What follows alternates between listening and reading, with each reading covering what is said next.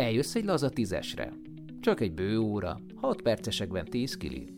Ez alatt pár, az élet különböző területei munkálkodó, meghatározó személyiséggel beszélgetünk, akiket a futás mégis összeköt. Ez a tényszerű, egyszerű, korrekt tevékenység bizony tükröt tart elénk, és képes arra, hogy megmutassa az embert az image mögött. Simonyi Balázs vagyok, egy a sok futó közül, és nagyon kíváncsi. Arra, hogy egy-egy úgynevezett híres ember személyisége és az ő foglalkozása, elhivatottsága miként tükröződik vissza a kocogásaiban, versenyeiben, futós történeteiben, és fordítva, mire tanítja a futás, milyen érzéseket vált ki belőle és hogyan hat az életére. Szóval, milyen, amikor ez a sportárs őszintére futja magát teljesítményről, energiáról, motivációról, életmódról, hivatásról és szenvedélyről beszélgetünk közismert vendégeinkkel, akik a kultúrában, sportban, tudományban, oktatásban vagy gazdaságban tettek le az asztalra fontos és értékes dolgokat. Jöjjön egy podcast, avagy jogcast, nem csak futóknak, nem csak futókról. A műsor a hosszú táv elkötelezett támogatója az NN biztosító segítségével jött létre. Nagyon régóta keresek olyan beszélgető és sporttársat, aki utál futni. Szükséges rossznak tekinti, mégis csinálja. Vejszer Alinda 15 évesen tök utolsó lett egy futóversenyen, így évtizedekre hanyagolta. Karatézott, mint rengetegen annak idején a rendőrös tévésorozat miatt, bár a filmbeli Linda tékvandózott. Alinda kézilabdázott is utána, de hamar kikosarazta, így manapság már leginkább kosárlabdázik, teniszezik és fut. Eközben híreket, interjúkat hallgat, informálódik, minden, ami a munkájához kell. Ami arról szól, hogy emberekkel beszélget, szóval én néha hátradőlhettem az interjú alatt. A futás régen sokat elvett az önbizalmából, mert ő győzni akart, és ebben a sportban nem tudott így kompetitív hajlamát, tehetségét más területen bontakoztatta ki. Riporter kerestetett és találtatott. 15 éve készít tévés, rádiós, írott interjúkat, jóval ezer fölött jár, s ha osztok szorzok, akkor így heti 1,666 jön ki. Azt is mondja, hogy nem jó alatvaló, nehezen dolgozik szervezetben. Hiába a műsorvezetői pályán ott a figyelmeztető tábla. Mély víz csak szabadúszóknak. Dr. Krivácsi Pétertől úgy szoktak elválni, hogy inkább ne találkozzunk többet. De itt most nem ússzuk meg, szerencsére. Péter 1995 óta dolgozik gyermekorvosként. Negyed százada mentőzik, egy év felnőtt mentőzés után ült át a gyerekmentőbe. Alapító tagja a Szent Márton Gyermekmentő Szolgálat gyermekrohamkocsi csapatának, részt vett a budapesti, a miskolci és a debreceni gyermekmentők elindításában. Kilenc évig dolgozott a Szent László Kórház gyermekintenzív osztályán, majd hívták, hogy építse meg és indítsa el az egyes számú gyermekgyógyászati klinika sürgősségi osztályát, amit azóta is vezet.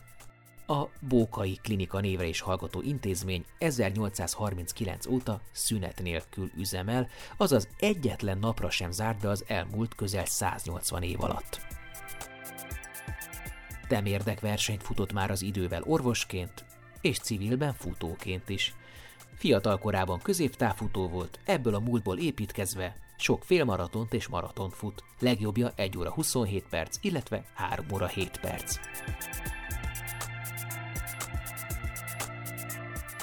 Harmadik vendégünket 2011-ben egyénileg a világ legjobbjának választották, még ha a kézilabda egy csapatjáték is. Öt bajnokok ligája döntőjéből kettőt megnyert, vagy ahogy Magyarországon mondani szokták, kettőt nyertünk, hármat vesztettek. Az aténi és londoni olimpián is a legjobb négybe jutott a magyar válogatottal. Nem csak annak, de a Barcelonának is csapatkapitánya volt. Eladdig soha nem fordult még elő a szakosztály történetében, hogy egy külföldi lett volna a CSK. 2019-ben visszavonult, és most egykori csapattársai sportigazgatója. 30 éven át edzett minden nap, és meccselt szerda-vasárnap rendszerben. Az itt szerzett állóképességgel nemrég teljesítette első, de saját bevallása szerint nem utolsó maratonját, amit 207 centisen nem is olyan könnyű higgyétek el.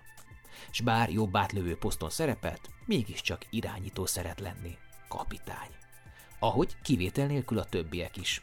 Erről is még rengeteg mindenről beszéltünk, ami legalább két laza tízesre vagy egy szigorú húszasra lenne elég, de egyáltalán nem bánjuk, nem szedjük két részre. Szó lesz idő előtt megkapott lehetőségről és időn túli szabaddobásról. Szerencséről, szorgalomról, sorsról, véletlenről és határozott döntésekről. Tiszteletlenségről és tapasztalatlanságról, és mindezek pandantjáról. Gyorsuló pályáról és a pályafutás végén lepörgő filmről. Hálapénzről, himnuszról, hierarchiáról.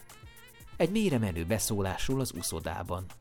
Felelősségről, ami inkább kihívás, a túlélésre való berendezkedésről és a mindent elsöprő kíváncsiságról. A műsort a pandémia miatt ezúttal is online rögzítettük.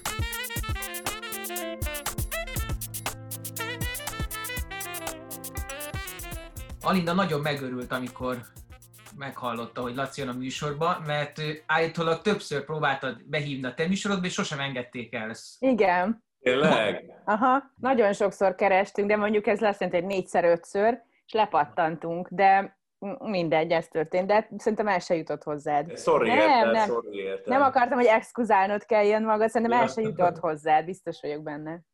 Jó, De én azt hittem, hogy neked nem lehet nemet mondani. Hát nekem személy szerint nem. Ez, lehet, hogy ez volt a probléma, hogy te is kiosztottad a feladatot. Igen, lehet, hogy nem kellett volna. Nem, ér, nem ért célban. Alinda többen pattantak le, mint ahányan vendégeid voltak? Nem, sokkal kevesebben, szerencsére. Nem, azért többnyire, inkább olyan volt, hogy adj egy kis időt, át kell gondolnom, hogy mit akarok vállalni ugye az életemből, meg, meg hogy mit nem akarok, vagy adj egy kis időt, hogy kész legyek arra, hogy elmondjam, amit el szeretnék, ilyen volt. De kevesen mondtak úgy kategórikusan nemet, két-három ember van, akik... És aztán kiderült, hogy igazából miattam, mert nem szeretnek, és ezt meg így el kell fogadni, hogy ilyen van. Hát nem hinném azért. De, de, van, aki egészen egyértelműen megmondta. Tényleg? Uh-huh. Okoskodó bölcsész picsa. Ez volt. és akkor ez Hát akkor tudsz volt valami előzménye talán, nem? Hát tudod, hogy én sokat készültem mindig, és sokáig azt mondták, amikor még nagyon fiatal voltam, hogy miért kell ennyire okoskodni, meg Mhm. túl készülni, vagy miért akarsz okosabb lenni, meg felkészültebb lenni a vendéged életéből, mint ő maga. De én ezt meg nagyon fontosnak gondolom, hogy ne ugyanarról beszéljetek ti, akikkel mondjuk beszélgetek, hogy ne ugyanazt mondjátok el 112-szer is, mert szerintem te sok interjút adtál például, vagy mindannyi, vagy nem tudom, szóval sok interjút adtatok, és szerintem az a legrosszabb, amikor az van, hogy jó, hát ezt már 122-szer elmondtam, de persze elmondom 123-szor is, de már magamnak sem szórakoztató, hogy beszélek. És ez Mhm. olyan rossz szerintem, és ezt mindig ki akarom kerülni, és biztos van, amikor átlendülök a ló túloldalára, de ezzel együtt én ezt tök fontosnak tartom, hogy valami másról, valahogy máshogy beszélgetni. Most már azért szerencsére már megöregettem, most már békén hagynak ezzel. Most már nincs ez a probléma, most már, most már az van, hogy jó, hát most már elfogadtuk, hogy ilyen, és akkor oké. Okay. Nem, azért beérett, csak mit tudom, én, 20 évesen sok volt talán. A jó riporter azt kérdez, amire mindenki kíváncsi, legalábbis a célközönsége, vagy amire ő kíváncsi, vagy, vagy átfedésekkel van ez. Én azt kérdezem, amire én kíváncsi vagyok. De két, két jó reakció is van. Az egyik az, hogy de jó, én is ezt kérdeztem volna, az is egy jó reakció. A másik meg, hogy de jó, ez sose jutott volna eszembe. Tehát mind a kettő nagyon jó. Valójában, ha igazán kíváncsi vagy, meg felkészült, szerintem nem tudsz rosszat kérdezni igazából, nincs rossz kérdés. Tehát olyan van, hogy hülyeséget mondasz, meg, meg unalmas vagy, meg felkészületlen, ezek lehetnek a hibák. De szerintem a kíváncsiság önmagában az egy biztosíték arra, hogy, érdeke, hogy valami érdekes lesz, valaki érdekes lesz. Sőt, azt is gondolom, hogy mindenkiben van érdekes, képzeljétek el, hogy szerintem nincs unalmas ember. Mert mindenki jó valamiben, amiben te nem, tanulhatsz tőle egy csomó mindent. Azt mondtad egyszer, hogy minden feladatod arról szól, hogy emberekkel beszélgetsz. Most ez, ez neked, hogy téged kérdeznek, ez, ez neked feladat vagy ajándék? Ö, is is, feladat abból a szempontból, hogy ne legyek unalmas ilyen beszélgetőtársak mellett, és, és ajándék abból a szempontból, hogy én is szeretek egy bizonyos pontig beszél, beszélni magamról, az életemről, meg kíváncsi vagyok rátok, tehát hogy ebből a szempontból is jó. De feladat szerintem mindig az interjú alanynak is feladat, mert kettőn áll a vásár, az az igazság. Szóval jó, persze kell tudni jól kérdezni, de azért én emlékszem olyan interjúra, hogy 45 percből 40-et én beszéltem végig, mert annyira csak igen, nem. És akkor a 20. percben valami elindult a hátamon lefelé, és éreztem, hogy ez nagyon durva 20 perc lesz még, ami hátra van. Valaki nem jól mérte föl magát, vagy, vagy, vagy, vagy hogy vagy hogy valaki nem akarta, hogy érdekes legyen. Laci, amikor neked odadugnak egy mikrofont a meccs után rögtön, közvetlen a meccs után, akkor ott pokolba kívánod a kérdezőt, vagy jó kiadni a, a... Mert nyilván ez egy nem egy tény nyilvánítás, hanem vélemény nyilvánítás a meccs hevében, tehát nem mindig tudod pontosan vagy hideg fejjel megfogalmazni, amit akarsz. Nyilván, hogyha egy, egy, egy izgalmas és győztes meccs után kapnak el, akkor mindig örömmel beszél az ember, függetlenül attól, hogy nem biztos, hogy, hogy jó dolgokat mond, de azért ott a, a, a, győz, győzelemnek a, a hangulat az mindenképpen átragad. Egy vesztes meccs után az főleg, hogyha még fáradt is az ember nem feltétlen jó fej tud lenni, velem is előfordult természetesen, hogy, hogy megálltam, aztán nem feltétlen élveztem a kérdéseket, de, de megálltam, meg hát olyan is volt sajnos, ezt elmondtam, hogy, hogy meg se álltam. Igen, visszacsatolnék egyébként, aki nincs felkészülve és úgy kérdez, az borzalmas. Tehát szerintem a számára is ciki, a, a, az alanynak is ciki, vagy úgy rossz esik, vagy hogy nehézkesen fog már ö, megnyilvánulni, vagy megnyílni adott esetben. De aztán, bocsánat, de aztán, aztán valóban elég színes ö, oldalára el lehet vinni egy-egy beszélgetést. Ez szerintem egy borzasztóan fura műfaj, amikor a pályaszélén azonnal a meccs után vagy az úszodából kilépve azonnal az úszás az után. borzalmas. És nincsen, nincs is jó kérdés, vagy nem tudom, tehát, hogy igazából én ezen mindig gondolkodtam, hogy azt lenne igazi riporteri kihívás, sportriporteri kihívás jól megcsinálni, hogy akkor valóban jót kérdezni, mert mondjuk a teniszt én nagyon szeretem, és akkor nézem a tenisz közvetítéseket, és ott nagyon izgalmasakat tudnak kérdezni a teniszezőktől. És valahogy Magyarországon ennek, mintha nem lenne kultúra, és én egy csomószor sajnálom a sportolókat a hogy érzed most magad kérdés, Hát, hát most mi, ha nyertem, nyilván jól, ha nem jó. nyertem, nyilván rosszul, de hogy ebben mi lehet a jó válasz? Tehát, hogy valahogy azt érzem, hogy nincs ez, a, nincs ez jól megoldva, hogy, hogy igazán helyzetbe legyetek hozva abban a, nem tudom, kettő percben, ami akkor ott rendelkezésre áll. Igen. Hát egy ilyen üvöltő csarnokban, mondjuk egy visszhangzó medence mellett bármi ilyen elmélyültebb, kicsit gondolkodósabb, megérkezünk és megbeszéljünk kérdést feltenni, vagy tényleg jobb, hogyha ezen túl vagyunk, megmutatjuk az arcunkat, a, a, a fociligákban én úgy érzem, hogy van öt darab válasz, amit elmondanak, ezeket betanítják nekik. Elég, elég jól tudják már a focisták egyébként, így, mintha kártyákat mutogatnának föl.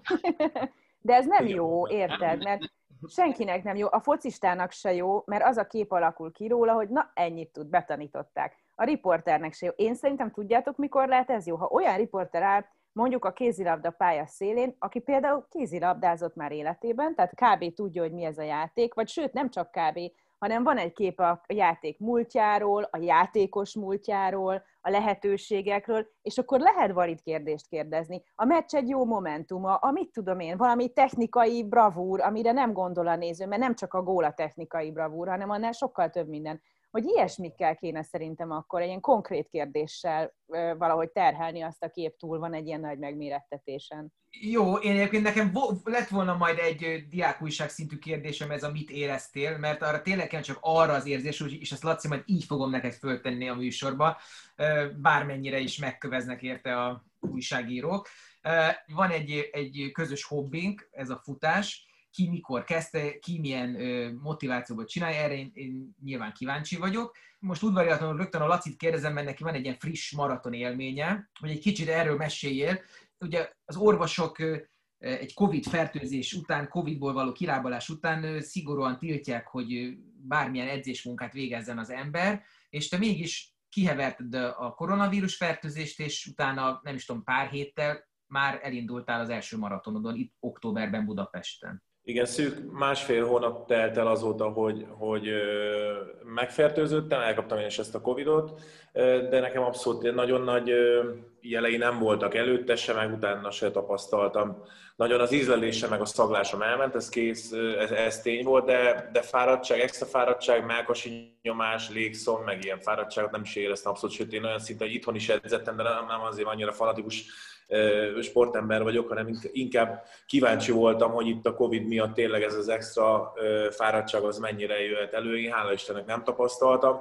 Aztán lett ez az orvosi vizsgálat, amit függetlenül hogy a Covid-ot elkaptam volna, vagy nem, akkor is megcsináltatom ezt a szíve EKG-t, ultrahangot, terheléses vizsgálatot, ahol hála Istennek minden rendben találtak az orvosok, és, és ezek után meg végképp bátorkodtam elindulni a, a maratonon, ami, ami most már azt mondom, tényleg valóban egy élmény. A közben nem, a 35. kilométertől a legvégig nem azt gondoltam, hogy egy nagyon nagy élmény, mert ez a az a, az a fal, amit emlegetnek, azzal szembesültem, és aztán én nem tudtam megmászni, hanem én azt a 35-től a 42-ig másztam folyamatosan, úgyhogy én nem estem át a, a falnak a túloldalára, és, és nem, nem, nem, nem volt jobb érzés utána. Na mindegy, így utána, utána meg valóban, valóban egy nagyon jó élmény volt, és, és biztos vagyok benne, hogy lesz ennek még folytatása. Lehet ám, hogy ez már a következmény, hogy azért nem estél át a falnak a túloldalára, mert Covid után nem szabad maratont futni, mert nem esel át a túloldalára. Lehetséges, lehetséges. Hát majd ez a következő maratonnál majd ki fog derülni, hogy a falnak a túloldalára átesek, vagy ugyanúgy végig fog majd követni. Ez az első volt, Laci?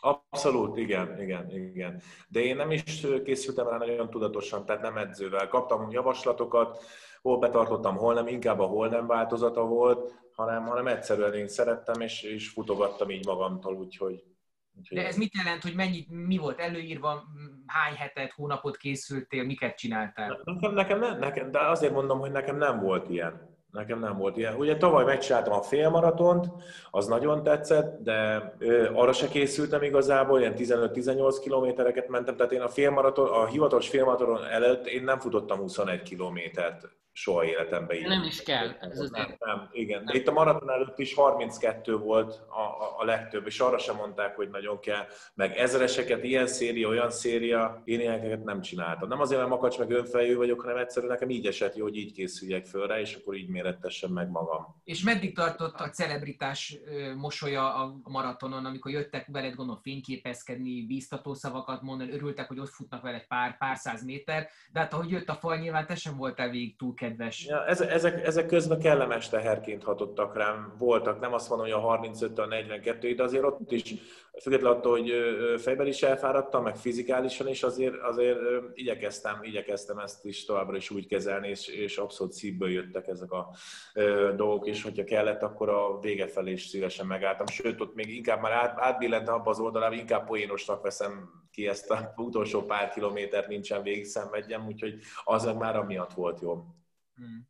Egyébként én az első maratonomat a te kedves városodban, Barcelonában futottam 2008-ban, úgyhogy egy hónapja, vagy kettő hónapja futottam, és rögtön beneveztem a maratonra, és aztán nyolc évvel később ott futottam a legjobbamat is, egy 2.47-et, Barcelonában, ami egy dimbes dombos város, úgyhogy én kíváncsian várom, a, mert azt mondtad, hogy újra futsz majd, vagy nem tudod, de valamikor futsz újra maratont, hogy hogy látod, ez, ez hogy oda dugták volna az orrod a célban a mikrofont, azt, hogy soha többé, de aztán pár nap múlva meg föl kell ez a vágy benned, és esetleg még megpróbálod. Oda dugták a mikrofont konkrét egy pár perc elteltével, azért ott ilyen belső kis anyag készült rólam. Kapkodtam még akkor a levegőt, tehát ott a gondolatokat össze kellett szedni, hogy értékelhető pár perces anyag legyen ebből, ami ami megmaradt, úgyhogy, de, de szóval nehéz így egy ilyen nagyon nagy fáradtság után, és visszatérünk megint az úszókra, ki se szállnak a medencéből, köpni, nyelni szerencsétleg nem tudnak, nem még levegőt venni, és mondják két értelmes mondatot, hogy a néző, aki téged egyébként imád, csak az jöhet le rólad, ott esetben, hogy ez beszélni se tud, és nem az nem tud beszélni, mert nem intelligens, hanem egyszerűen olyan fáradt, hogy, hogy keresi a szavakat. Megrohanják a, a, a élmények, ami a medencében értett, az, az, az rengeteg mindent kell földolgozni egyszerűen. Alinda, amikor kérdeztem, hogy eljössz velünk beszélgetni, akkor az volt a legelső mondat, hogy én utálok futni. Smiley, smiley, smiley és hogy azt is mondtad, hogy még soha, soha nem kérdeztek a, a sportról, tehát sok mindenről kérdeztek, de hogy a, a sport, mint olyan, mint hogyha róla nem jutna senkinek az eszébe. Nekem például teljesen abszolút végigjelen van az életemben, és labdajátékos vagyok egyértelműen. Tehát én is kézilabdával kezdtem, aztán a kosárlabda felé kanyarodtam, és ott is ragadtam, mert erre predestinálnak magasságom. És, és, Hány centi vagy? 165. jó center, jó center, igen. A legjobb center én vagyok. Irányító, irányító magasság. Nyilván, az irányító magasság, és hát nyilván ez a poszt, amin játszom mondjuk most, ilyen idősebben, de sokáig bedobó poszton játszottam, de mindegy, szóval csak hogy, csak hogy abszolút labdajátékos vagyok, tehát focizom a gyerekkel, meg, kivéve a röplabdát, azt valami nem tudtam megszeretni, de az összes többi ilyen labdajátékkal nagyon jóba vagyok, inkluzíve a tenisz, meg minden. És én tulajdonképpen a futást azt mindig úgy tekintettem, hogy a szükséges rossz, ami azért kell, hogy kondival legyünk, és hogy bírjuk a pályán a ritmust. És nem is voltam igazán sose, tehát ilyen hosszú távokban nagyon gyengén szerepeltem mindig, rövid távokban, amikor így bele kell adni ilyen 100 méter, 200 méter, 400 méter, az még jó, és a fölött teljesen egyértelműen hátraesek mindig. Tehát valahogy ez nincs. Ez a hosszú távra nem, oszt, nem tudom beosztani az erőm, vagy nem, is, nem tudom mi az oka. De a lényeg az, hogy meglepően jó voltam rövid távon, és meglepően rossz hosszú távon. Tehát mondjuk nekem a futáshoz való egyik legmarkánsabb élményem az az, hogy volt egy szuper testi tanárom, akit nagyon szerettem gimiben, és mindig direkt bejártam nulladik órákra, hogy vele beszélgessek, és csak úgy ücsörögtünk és beszélgettünk, és ő egyszer úgy döntött, hogy én biztos csak nyavajgok, és benevez egy futóversenyre. És azt nagyon nem kellett volna, mert olyan maradandó élmény nekem, hogy elindulok a futóversenyen, és amikor én arra tartok, az első már visszafelé tart. És ez egy olyan markáns élmény maradt bennem, hogy, hogy hát én lassú vagyok. Hogy például tök sokáig ezért nem indultam el mondjuk futni a Margit szigetre, hogy ne legyen égő, hogy én lassan futok. És ez biztos, hogy meghatározza azt, hogy nekem jó érzéssel indulok el, vagy nem. És hát inkább nem. De szerintem, de szerintem az embernek nem máshoz kell mérnie azt, hogy ő gyors vagy lassú, hanem önmagához kell mérni, hogy gyors vagy lassú. Hát egyrészt igen, de azért de van egy, van egy szín. hogy ki milyen gyors, hanem az, hogy ki mer kimenni a pályára, vagy ki megy kifutni. Jó, Én persze, ez tök szép, meg én is ezt mondogatom magamnak, csak nem hiszem el, mert közben meg egy nagyon kompetitív fazon vagyok, ahogy szerintem mindenki, aki egyébként sportolni kell, tehát győzni akarsz, nem? Amikor kimész a pályára, győzni akarsz. Én is mindig győzni akartam mindenben. És van egy dolog, amit akkor se tudok győzni, ha mindent beleadok. És ez fura. De magadat ezáltal le tudod győzni. Én ez például, igaz. én például, hogy élsportoló vagyok, én olyan szeretettel látom az időseket, a kövérebbeket, az alacsonyabb, még több zsírbet, hogy kim van mondjuk a Margit szigeten, vagy a Normafán, vagy a Balatonon, és legalább törekszik arra, hogy tegyen magáért. Nekem ez nem olyan jó érzés. Ebben igazad van, és ez tényleg jó, tehát, hogy végül is fut, lefutni egy szigetkört, az tök jó érzés nekem, mert azt mondom, hogy jó, kint jártam, sőt a legnagyobb élmény, amikor a végére még marad energia, és mit tudom én, az utolsó 200 métert úgy megtolni. Igen, a szuper érzés, tényleg. És akkor azt érzed, hogy wow, ennyi után még marad bennem egy ilyen erős. De, de ezzel együtt ez tényleg nehéz dolog, de ha valaki annyira mondjuk versenyszellem, mint én, annak ezt nehéz elfogadni. Még akkor is, ha azt mondom, hogy magamat győzöm le. De valahogy a futás mégis úgy előbb-utóbb az embereknek egy jelentős részét így beszippantja. Tehát, hogy így egy idő után, tehát 30-40-50 éves korára válik valaki oda, hogy, hogy hát ez nem olyan rossz, nem olyan unalmas, ugye mondjuk elég hatékony sportág, meg az ember maga alapvetően futásra van tervezve, meg gyalogásra. Tehát, hogy... Hát nézzétek, szerintem a podcast kultúra sokat segít ezen például. Tehát, hogy én azt csinálom, hogy beteszek a fülembe egy podcastot, és elindulok futni. És akkor, amíg kisétálok a szigetre, már akkor is megy a podcast, aztán futok, megy a podcast, visszajövök, megy a podcast. Tehát, hogy... Hát most a szigeten végül kimerészkedtél a szigetre? Igen, igen, kimerészkedtem. Sokáig nem mentem el a szigetig. Hanem mindegy, ezt most elmondom nektek, de azt fogják mondani, hogy jaj, ezt nem szabadott volna csinálni. Mindegy, a rakparton futottam, ami nagyon egészséges, mert ott mennek az autók, meg beton van, szóval minden szempontból. a rakparton futni ezzel. Na tessék, sorstárs. Tehát, hogy, hogy sokáig a rakparton futottam, meg így esténként, valamiért én jobban szeretek este futni, mint reggel, de most éppen reggel futok, és a szigeten. Azt mondtad valamikor, hogy te kövér voltál és csúnya, és hogy ezt a, a sporttal próbáltad kompenzálni, vagy javítani? Ugye, igazából ezt nem tudom, hol mondtam, mert nem voltam sose kövér. Tehát, hogy mindig sportoltam. Adarka jelenteni, korábban mondtad. Hogy mondták ezt, vagy nem tudom, valahogy így mondhattam, mert nem voltam sose kövér, mert hogy én nagyon korán sportoltam, karatéztam, meg szóval mindenfélét csináltam. Tehát egyáltalán nem voltam kövér. Azt, hogy hogy tekintettem magamra, az egy másik kérdés, hogy mindig azt gondolja az ember, vagy hát lányként és kamaszként mindig azt gondolja, hogy ő nem eléggé Audrey Hepburn és még nem látszik ki eléggé ez a csont, még nem fogytál eleget. Szóval hogy ez biztos, hogy benne van, de nem, kövér nem voltam, meg tényleg mindig sportoltam, úgyhogy ez így nem áll fönn, de kétségtelenül mondjuk tizenévesen, ez persze tök más téma, ez már inkább a bullying témája, hogy tizenévesen abszolút kaptam olyat, amit soha nem felejtettem el, és mondjuk az uszodába azért nem megyek le. És ezt pontosan tudom, hogy 11 éves koromban kaptam akkor valamit, egy fiútól, aki ráadásul fontos volt nekem, ami, ami nagyon fájt, és nagyon sokáig, és ha ma elgondolom, hogy miért nem szeretek strandra járni, vagy, akkor pontosan tudom, hogy emiatt. Elképesztő. A nehéz ugye ez, ez...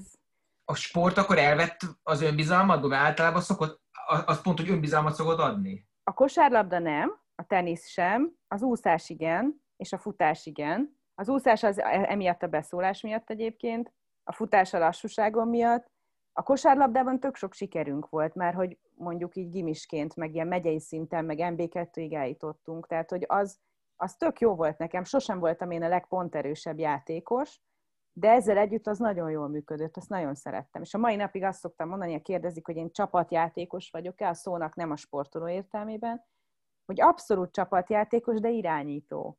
És ez például nagyon érdekes, hogy ezek a dolgok összeadódnak.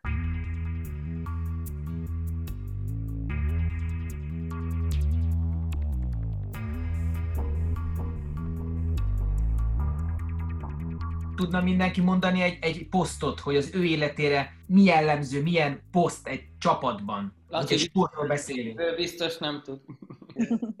Nem biztos, hogy azt mondja, hogy jobb átlövő. Most, most nem azt mondtam, hát az, hogy, az, hogy kapitány, az hogy nyilván vagy egy vezér, igen, de ahhoz, ahhoz mondjuk, de 20 évesen nem voltam vezére az adott csapatban, Barcelonában adott esetben, vagy még a 2000-es évek elején a magyar felnőtt válogatottnak. Az utóbbi időben igen, tehát ez is, ez is egy, egy, egy, egy hosszú, hosszú folyamat, mire az ember át, átalakul, illetve nem azt a, a posztot kapja, vagy nem azon a poszton fejezi be a pályafutását adott esetben, mint ahol elkezdte. És most nem itt a szószoros életem, hogy jobb átlövő, balátlövő, vagy beállós, hanem mind, mind karakter, vagy mind személyiség. De kapitány vagy az életben?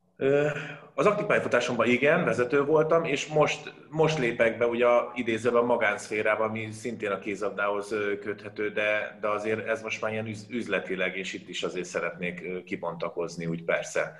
Egyébként kézilabdában melyik a leggyilkosabb poszt? Hát a beállós posztot. Ugye ben vagy a védőfalba, lögdösnek, csípkednek, húznak, szaggatnak, fognak, mindent csinálnak, az gyilkos. Vezető típus vagy? Én azt gondolnám, vagy Én azt gondolnám, igen, és azt is gyorsan hozzáteszem, hogy rengeteg hiányossággal, nincsen még másfél-két éve, hogy, hogy most ugye másik, másik szerepkörben vagyok. De hogy kvázi annak, annak szántak, illetve igen, arra bíztak meg, hogy, hogy vezető legyek, igen. Én is kosaraztam, amúgy. Na, Amateur szinten, és én is irányító voltam mindig is, és nem csak a magasságom miatt, azt hiszem.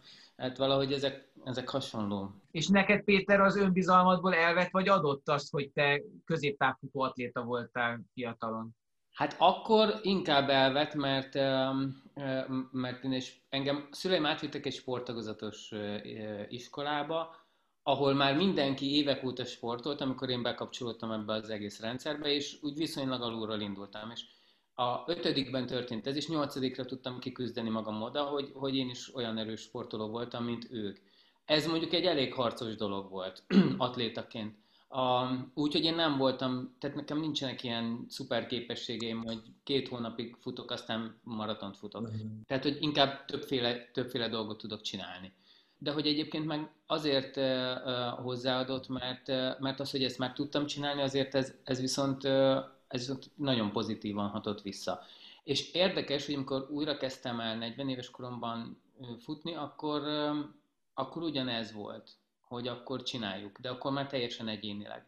Hogy akkor már nem volt az, hogy, hogy ők jobbak, vagy ezek jobbak, akkor már mindig csak a versenypályán volt, hogy akkor kikkel futok együtt, hogy ismerősek azok az arcok a következő félmaratonban, vagy mondjuk lehagytam őket, szóval, hogy inkább ez, ez, ez volt. És te a munkáddal milyen ö, hasonlóságot vagy kontrasztot látsz a futással? Ugye a futásban sok a, a fájdalom, sok a lemondás, nagy megterhelés, hogy még egy gyerekosztályon egy gyereknek hasonló dolgokat kell átélnie? Igen, én azt hiszem, hogy, hogy úgy választunk magunk nem csak kosárlabda pozíciót, nem csak sportot, hanem nyilván foglalkozást is, hogy, hogy nagyjából ugyanazokat a skripteket folytatjuk. Uh-huh. Az én skriptem az alapvetően a túlélésre fókuszál, ez a családi iniciatíva is azt gondolom több generációra visszamenőleg, ezért lettem én sürgősség is, ezért lettem intenzíves, ezért mentőzöm, mert szeretek ott lenni, ahol, ahol van kockázat, ahol,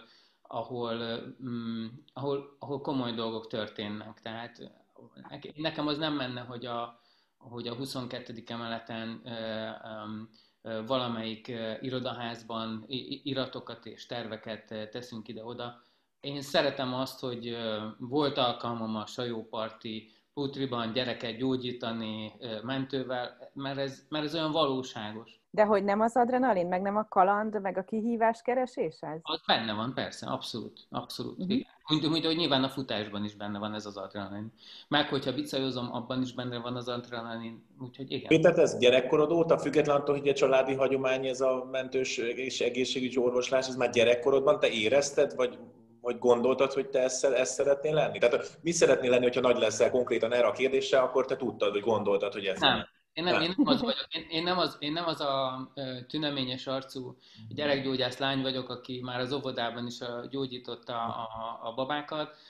Nekem mindenféle történet volt. Ezek egyike se volt valós, mert egy gyereknek nem kell tudnia, hogy mi akar lenni. Én 16 évesen döntöttem ezt el, az kb. már talán nekem oké okay volt, de előtte nem, tehát előtte csak mentek ezek a izék, hogy akkor mérnök, meg ügyvédszerzők, ilyen teljesen átgondolatlan dolgok De volt. csináljunk egy ilyen kört, hogy te mit mondtál gyerekként, hogy mi leszel? Nekem ez volt, hogy mérnök meg ügyvéd, de közben az az igazság, hogy én 7 éves koromig egy kórházban nőttem föl, tehát, hogy az meg egy olyan erős élmény volt, hogy én kimentem a lakásunkból, és akkor én ilyen mindennapos várandós nőkbe futottam bele, meg fehér ruhás emberekre, így mentem oviba, és ide érkeztem vissza. De aztán ezt így elfelejtettem apám szülész nőgyógyász volt, és ez kicsit elriasztott az a sok telefon, meg az az elég sok idegeskedés. Úgyhogy ezért lettem gyerekgyógyász, mert hogy egy kicsit tovább vigyem a, az apai örökséget, azt hiszem, de erre csak utólag jöttem rá. És Laci, te mit mondtál gyerekként, hogy mi leszel? Én nem tudom, hogy mondtam-e valamit, de az, az biztos volt, hogy nálunk, nálunk az első éves koromtól labda, labda hegyek voltak otthon. Egyébként én is kosárlabdával kezdtem, nekem apu vállalatot kosárlabdázó volt, úgyhogy emiatt én is kosárral kezdtem, meg öcsém is a kosárlabdával kézilabdával kezdte, csak mi átmentünk mind a ketten kézilabdára. Szóval nekem annyira, annyira adott volt, hogy, hogy a sport és a labda, az, hogy most melyikbe futok be, vagy melyikbe végzem, vagy lesz, leszek aktív, az, az, de egy kérdés nem volt, hogy esetleg én, én bár orvos lennék, vagy ügyvéd lennék, vagy, vagy nem tudom, irodai dolgozó, soha nem volt. Az, hogy a sport, az, az volt a száz százalék. Ez most tudatos, nem tudatos, biztos, hogy benne, nem tudatos, csak annyira ott éreztem magam otthonosan, hogy, hogy utána már benne is maradtam ebben. És Balázs, te mi akartál lenni? Szakács vagy focista? Ah, tök jól sikerült. Igen, egyébként azóta csinálok itthon lakáséttermet jó pár éve külföldieknek. A focista az valószínűleg azért, mert, mert baromi jó lehet rengeteg ember előtt valami teljesítmény nyújtani. Tehát amikor azonnal visszacsatolást kapsz, és a teljesítmény számít. Még akkor is, hogyha, hogyha ez egy közös csapat és nem egyéni teljesítmény. De tehát mondjuk azt, hogy focista vagy, nem tudom én, rockzenekarban, a stadionban, az végül is mindegy lenne, de mondjuk az nem lenne mindegy, hogy mondjuk politikusként biztos, hogy gyűlölném magamat, mert ott, ott nem a teljesítmény számít, hanem ott az ideológiai szöveg, vagy az, amit te képviselsz, annak hújognak, meg tapsolnak. Úgyhogy én ezt nagyon irédem Lacitól, tényleg, még hogyha nyilván rengeteg, rengeteg, ha, tehát neked benned van, benne van 30 év, hétfő, de csütörtök, péntek, szombat, vasárnap, minden nap dupla edzések és meccsek. Tehát azért ez, ez is ott a másik oldalon. De Balázs, amikor Leonidas szobrához befutsz, akkor az, az nem ilyen? X egyszerre, meg mit tud, az nem mi? Az semmi. Hát az, az ilyen önálló, ilyen autonóm élmény, de az, az, hát ott vannak a spártai helyiek, de amúgy meg nem. Hát az egy más, az egy más, más, más. Tehát nem, az, amikor rögtön hatást gyakorolsz, és hogy ki vagy hangosítva, vagy amikor megmozdítod egy picit a kisödet, és, és az valami hatalmas nagy hullámzást indít el. Tehát én erről beszélek. Amiről a Balázs beszél, az még más szempontból is szerintem tök érdekes, hogy az ember mennyire méri azt mert az, hogy orvosként milyen felelősséged van, azzal a minden egyes mozdulatoddal, az viszonylag evidens dolog. De az, hogy kézilabdázóként mennyire erős hatásod van minden egyes mozdulatoddal, cselekedeteddel, viselkedéseddel, a rossz és a jó pillanataiddal is, az egy kicsit képletesen ugyanez, amit a Balázs mond, hogy csomó ember figyel, uh-huh. és mindig ki vagy hangosítva valóban, és föl vagy nagyítva. És az például engem tök érdekel, hogy te ezen gondolkodtál, Laci, korán, vagy nem, hogy mekkora a felelősségem abban, amit teszek, ahogy teszek, hogy fair play, amit játszom-e, vagy nem, vagy érted, hogy hogy viselkedem emberekkel, akár egy civil hétköznapi helyzetben, hogy minden fölnagyítódik. Én sokat tanultam kint, ugye kvázi mondhatom, hogy, hogy a gyerekkoromból, felnőtt koromban Barcelonába tértem át, vagy, vagy azt, ott éltem meg, és más, más, szociál, más hogy szocializálódtam gyakorlatilag, és, és ott rengeteget tanultam a legjobbaktól. És az ott a furcsa, hogy már még Magyarországon voltam, akkor is már voltak a nagy kézabdások, a nagy magyar focisták, akik önmagukkal nem nagyon álltak szóba, tisztelt a kivételnek, és ott becsöppentem egy olyan, egy olyan csapatba, ahol mondjuk klubszinten a, a kézilabda szinten a, a, a Barca volt a legeredményesebb, a mai napig ők a legeredményesebbek, és ők olyan hétköznapi módon ö, viselkedtek a pályán is, meg pályán kívül is, ez olyan szenzációs érzés volt, hogy én ott, rengeteget tanultam, hogy úristen, mondom, így is lehet élni, ötszörös BL győztesek, és ugyanúgy két, két lábbal tapossák a földet, nem pedig a fel, felhők felett szárnyalnak, és mindegyik olyan segítőkész volt, és nem azért, hogy, hogy úgy tűnjenek, hogy segítőkészek, hanem ez valóban ilyen késztetés volt belőlük, úgyhogy ott rengeteget tanultam. Aztán az, hogy most előtérbe kerültem, persze itt a sport ki van emelve Magyarországon, meg úgy is tértem vissza 12 év után külföldről, de azért nem sok olyan dolog van, ilyen plegyka, nem plegyka, vagy újságcikk rólam, ami, ami nem feltétlen sport, és nem a jó oldalát mutatja. Úgyhogy, de szerintem erre nekem nem is kellett vigyáznom, mert alapvetően nem ilyen vagyok. Tehát Aha. ez így ennek köszönhető. Uh-huh. Meg ezt a részét, hogy nagy a felelősség, én ezt nem, nem felelősségnek gondolnám, hanem kihívásnak. Uh-huh szerintem nagyon, nagyon, nagyon el tudja torzítani, és most a jó értelemben mondom ezt a torzító szót, hogy, hogy ki, hogy, hogy, hogy állítja be magának, hogy úristen, most meg kell valamit csinálnak, és begölcsön, vagy egyszerűen csak az, hogy meg lehet csinálni, és megcsinálom, mert képes vagyok rá. Szerintem ez óriási különbség. Legalábbis az én ö, szemléletemben. Hát igen, nem nyomaszt, hanem inkább inspirál. De abszolút, abszolút. Ez a különbség pont az ilyen Balkán és közeli gondolkodás, uh-huh. meg, a, meg tényleg a nyugat-európai gondolkodás között, hogy Más. hát, hogy van egy ilyen öntudat, meg kihívás, meg... Minket magyarokat most melyikbe soroltál? Dönts el, hát nyilván az Igen, csak bedobtam. De egyébként, mert hogy az jutott eszembe, amit Laci mond, ez azért nálunk is van, én oktatok medikusokat is, meg orvosokat is, és hogy hogy tudom azt, hogy itt ilyen, ilyen hihetetlen hierarchia van, és, és, és a, nem kérdezésnek a művészete, meg a megúszásnak a művészete, ahelyett, hogy jó párbeszédek lennének. És a lányom, aki Glasgow-ba jár pszichológia, pszichológiára, ő meg azt mondja, hogy ott mindenki olyan haláljó fej, meg laza, meg a professzorokkal is így lehet beszélni, és hogy hogy szerintem nekünk is az lenne a dolgunk, hogy, hogy ilyen példákat hozzunk is, úgy, hogy, hogy tényleg elő, előre felé menjünk ebben is. Hát, mint a, a megállat időben mondták, hogy ne kérdez, ne jelentkez, aki kérdez, az faggat, mert őt is faggatják. Hát figyeljetek, van egy, bocs, van egy szólás, aki kíváncsi, hamar megöregszik például. Igen. Én ezt halálkártékonynak gondolom. Szerintem aki kíváncsi, az többet fog tudni, nem fog hamarabb megöregedni. De valóban ez az öncélú tekintélytisztelet, és ami egyébként nagyon sok esetben le van választva a valós teljesítményről, az például ezzel én nagyon sokat küzdöttem az életemben. Nőként különösen, tehát 20 éves nőként előszeretettel simogatják meg a fejedet, hogy jó van, kislány, majd gyere vissza holnap. És én meg ebből a szempontból ilyen harcias típus vagyok, és beleállok, és arra, arra például világosan emlékszem, hogy egyszer egy főnököm azt mondta nekem, hogy nem beszélhetsz így az idősebbekkel, és mondtam, hogy de hát akkor nem érdem, csak állapot. Tehát, hogy az önmagában valaki a koráért, bocsánat, szerintem nem érdemel tiszteletet. Az életéért, a teljesítményéért, a sok mindenért igen, a becsületéért, de azért, mert valaki, szóval ez önmagában kevés. És ez, ez például nagyon érdekes, hogy ez a tekintély tisztelet miért rögzült ennyire. Meg az, hogy tisztelem, az nem azt jelenti, hogy nem kérdezek be neki. Hát De, igen, ráadásul. Tehát, ez hogy... olyan fontos, hogy mondod, ezt mondd még el párszor, mert például újságíróként meg hányszor találkozom ezzel, hogy kérdezel valakitől egy bátrabbat, vagy egy kicsit provokatívabbat, és akkor azt mondják, hogy nem szeretsz. Szó sincs róla. Szó Aha. sincs róla. Sőt, fogd fel úgy, hogy helyzetbe hozlak, hogy még erre is válaszolhat. Hogy elmond a véleményedet. Igen.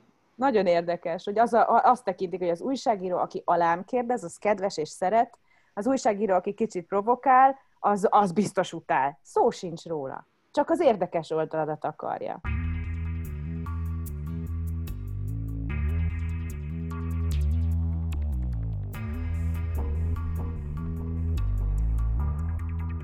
Mondjuk nem tudom, miért van ez a modest, a kíváncsi hamar megöregszem, hogy többet ráncolod a homlokodat, amikor információhoz jutsz, vagy én nem, nem értem. Hát ebben van valami. Gondold, egy kérdezel, és ezt csinálod, és akkor itt megérnek a ráncok. Na de most már... Tehetél répát? Répát? Jó, jobban függőek. Igen, répát. Szerinted bármi alapja van annak, hogy az emberek, hogyha répát esznek, akkor uh, tudnak fütyülni? Semmi Szerint, alapja. Két de van, de nem, a kisebbi, gyerek, a kisebbi gyerek kirakta a hűtőre, hogy 66 répát meg kell ennie, és uh, már 40-nél tudott fütyülni, úgyhogy ennyi. de jó. Ez Na, de, várj, de most azt még nem tudtuk meg, hogy te mi akartál lenni, Alinda. De most ezt tippeljetek, 10-ből 9-en ezt válaszolják ilyen újságírók. Valami, ami ilyen nyilvános, ilyen, igen. Valami, vagy kommunikáció, vagy vitázó, vagy nem, ez nyilván nem egy foglalkozás. De valami... Akartam állatorvos lenni, csak aztán láttam egy tehénellést. Ez addig tartott. Onnantól már nem akartam állatorvos lenni, amikor rájöttem, hogy ez nem csak a kutyákról szól, hanem a tehenekről is. Oké, okay. akartam ügyvéd lenni, az nem tudom, miért nem lettem, az láttam volna, de valószínűleg azért az igazságérzetem nagyobb, tehát én azt gondolom, hogy a jog sokszor nem tudja lefedni az igazságérzetemet, és ez baj, és ezzel nem tudnék együtt élni. És aztán természetesen színész akartam lenni, és felvételiztem is a színművészetire, de kivágtak az első rostán, egyébként Máté Gábor, hogy rögzítsük a nevét, és az az a legendás osztály, ami Jordán Adél, Kovács Patrícia, Fenyő Iván, sorolhatnám még, hogy kik jártak abba az osztályba. Személyre, személyre vetetted ezt később? Ó, hogy ne. De azt mondta, hogy hát figyelj, nem voltál elég tehetséges. Nyilvánvalóan nem emlékszik rám, de simán rávágta, hogy nem voltam elég tehetséges. Egyébként valószínűleg nem, bár utólag azt mondják, hogy mivel táncolnom is kellett, valamit láthattak bennem, ha odáig eljutottam. De mindegy, nem akartam eléggé színész lenni, hiszen nem próbáltam meg többször, hanem ez a kudarc eltántorított. Úgyhogy nem akartam én azt eléggé, tehát valószínűleg ez így jó, hogy így történt. És aztán meg világos volt, hogy újságíró leszek. Tehát az igazságérzet, a kommunikáció, a kíváncsiság, ezek mind arra tereltek, hogy újságíró legyek. Egyébként én próbáltam a neten fölelni ezt a 2004-es riporter kerestetiket, de még a internet sötét sarkában sem találtam meg, amint elindultál. A Darkneten drágán vesztegetik azokat a felvételeket. Nem. Hát az vicces volt egyébként sok szempontból. Az életről is nagy lecke volt. Az életről azért volt egyébként nagy lecke, mert, mert ott nagyon ki akartak engem ejteni, de deklaráltan, és meg is oldották. És azt én azért sosem bocsátom meg Gyárfás Tamásnak. Szóval az, az egy nagyon kellemetlen élmény volt számomra, hogy ilyen igazságtalan az én pályám, az én szakmám. És ebben azóta sem változott a véleményem, hogy sokszor nagyon igazságtalan, de azért lehet benne boldogulni. Egy kicsit ezekről a döntésekről tudunk beszélni, mert hogy, hogy ki mi lett, hogy mi mellett döntött, hogy te mondtad, hogy színész, állatorvos is akartál lenni, aztán riporter lettél, Ugye a futásban sokszor van az, az a nagyon egyszerű egybites kérdés, hogy feladom, vagy folytatom, hogy Laci, nálad is volt ilyen, hogy kosarazzál, vagy kézizzél. Ugye apád révén a kosár felé elég erős út vezetett volna, ha te mégsem a kézit választod, és ugyanígy volt egy ilyen dilemma, hogy ugye akár folytattad volna a spanyol válogatottban is.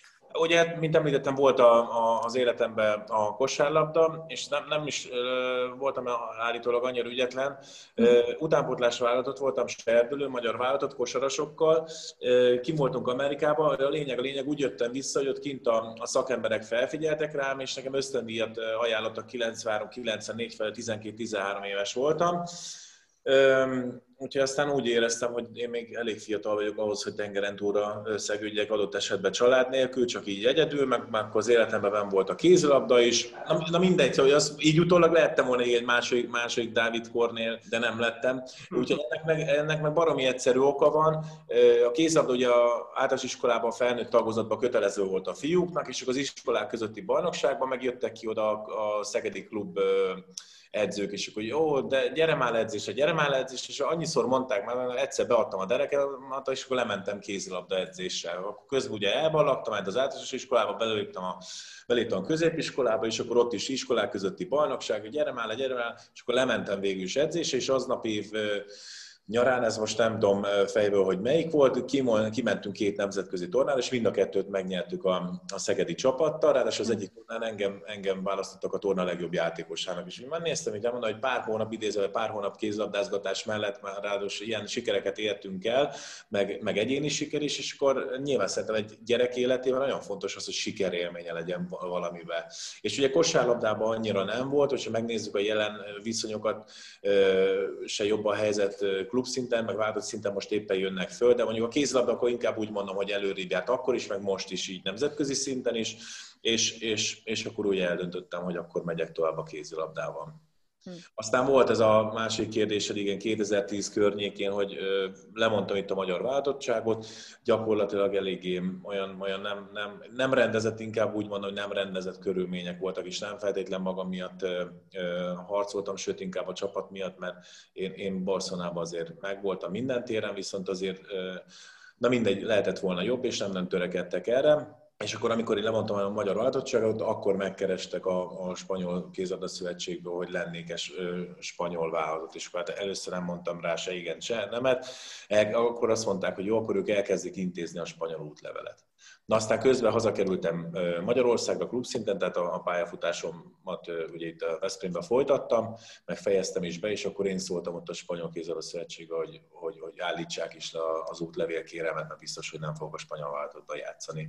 Tehát igazából igen, ezért nagyon sokan köveztek, nem köveztek, de, de semmi olyan dolog nem volt, ami, ami kézzel fogható lett volna. Úgyhogy nem is volt útlevelem, nincs is, és nem is lesz spanyol útlevelem, tehát innentől ez a tár, tártalanná vált ez a ez a spanyol váltottas sztori dióhéjban. Olyan érdekes, hogy milyen könnyen beszélsz ezekről a döntésekről, hogy mondjuk például Amerikába hívnak kosarazni, minden gyerek azt mondaná, hogy úristen, hát hányban volt ez? 13 éves volt. Hát, 9, tehát... annyi, aha, 92-93 Na, Chicago Bulls fénykora, érted? Vagy még utána is. Tehát, hogy ki a fele nem akar Jordan lenni? Vagy szóval érted? Miért nem? Tehát, hogy hogy döntesz ennyire könnyen? Nem mondom, hogy könnyű volt a döntés, de valami miatt azt sugalta, hogy, hogy itthon maradnék Magyarországon, igen. És utána meg a kézlabda meg abszolút átvette ezt a, ezt a úgymond hatalmat, vagy ezt a szerepet nálam, és, és azt gondolom, hogy jó döntés volt. Amikor először lementél kézilabda edzésre, akkor nem mondta a kosáredzőt, hogy Laci, te neked elment az eszed, te oda le vagy tiltva, tehát hogy nem mehetsz rá. Hát, de, ugye... nem, dehogy nem, dehogy nem. Hát meg apu, apuval is vívtuk a harcunkat ott van. Hát... Persze, idézőjelben vívtuk a harcunkat. Aztán utána ő is elfogadta, mert látta, hogy megtalálom benne az örömemet, boldogságomat, sikeremet gyakorlatilag, de Ja, most úgy beszélünk már róla, hogy valóban könnyű döntés volt, de azért hosszú-hosszú levelezgetések voltak ott kint az amerikai kontakttal azért, aztán, hmm. aztán mégis, mégis csak az lett, hogy nem. Hmm. De nem bánom meg tényleg, nagyon őszintén mondom, egy percét sem. Hát jó, nincs mit bánnod, csak egy másik pálya lett volna. Hát jó, igen, de ezt már soha nem tudjuk meg. Ezt nem, de játszani érdemes vele. Igen. róla. De egy ilyen mi lett volna, ha az engem is érdekelne, mert ugye ha 2012-ben megkapod a spanyol útlevelet, akkor elmehettél volna az olimpián játszani a spanyolokkal, jól gondolom? Igen, meg hát visszanézve most az ő eredményüket, most már lehet, hogy akkor nem is beszélgetnénk itt, viszont lehet, hogy egy világbajnoki aranyérem lógna a nyakam, lehet, hogy két Európa-bajnoki aranyérem lógna a nyakam, úgyhogy persze ezek benne vannak, és, de annyira, szerintem ezek nem olyan reális. Az, hogy közel voltunk a, a realitáshoz, vagy vagyunk volt benne, vagy, vagy volt valóság alapja, igen, de, de hogy még, még, mégse, mégse reális. Uh-huh. Az jutott eszembe csak, hogy azért egy kicsit átkössem ezt a dolgot, hogy azért az én apám, amikor én azt mondtam, hogy, hogy akkor most orvos lennék, akkor ő inkább így felsziszent, és azt mondta, hogy biztos vagy, átgondoltad? Kis, átgondoltad. Szóval nekünk nem, nem, nem, innen, nem innen ment az egész dolog. Ugye nálatok van egy olyan rendszer, hogy mondjuk besoroljátok, hogy ki a sürgősebb, ki nem a sürgősebb. Például ez egy döntés. Vagy mondjuk most pont amikor a Covid van, ugye most erről is beszélnek, hogy kit mentsenek, ki a prioritás. Hadd mondja, a bocsánat, bocsánat, miért átadom, mert ez engem nagyon érdekel, csak hadd idézzek fel egy filmjelenetet. A mesterséges intelligencia, és egy nagyon híres színész, nem teszem be a neve, Will Smith, bocs, igen. Will Smith játszik benne, és van benne egy olyan jelenet, hogy ő azért mérges a mesterséges intelligenciára, mert átélte azt, hogy egyszer beugrott valaki után, egy autó után, hogy kihúzzon belőle egy gyereket vagy valami ilyesmi. És a robot utánuk ugrott, és felmérte, hogy kinek van nagyobb esélye túlélni, és nem a gyereket mentette ki, miközben az ember valószínűleg úgy döntött volna, hogy a gyereket menti ki. És na ezek azok az izgalmas emberi döntéshelyzetek, ami szerintem egy orvosnak mindennapos. Azért nem mindennapos. Ahhoz hozzá kell tennem, nem mindennapos. Én egy kicsit távol vagyok ettől, mert már hogy most konkrétan, nem mindig, de ugye Covid kapcsán a gyerekek kevésbé betegek, és nincs az a, nincs az a súlyosság, ami a felnőtt vonalon. Úgyhogy én alapvetően egy nagyon megkímelt helyzetben vagyok. A Covid idején a gyerekek mennyire időzített bombák? Oké, okay, hogy nem veszélyeztetettek annyira, mint a felnőttek, de mint vírusgazdák szórhatják a vírus, nem? Igen, abszolút, és nyilván a tünetmentes betegek azok, vagy, a, vagy akik tünetmentesen hordozzák a vírust, azok a legveszélyesebbek ebből a szempontból. De azért mégis a jelenlegi tudásunk az az, hogy nem a kisgyerekek ennek a járványnak a fő terjesztői. Volt egy ilyen félelem, hogy majd a gyerekek, akik nem betegek, majd jó szétszórják a világban a vírus, de úgy tűnik, hogy nem így van. De gyerekeknek tekintem én, legalábbis hát hozzá hozzánk hozzák be a kamaszokat is, ők már azért igen, tehát ott már, ott már nagyon is megy a szórás. Edzéseken itt-ott, ott.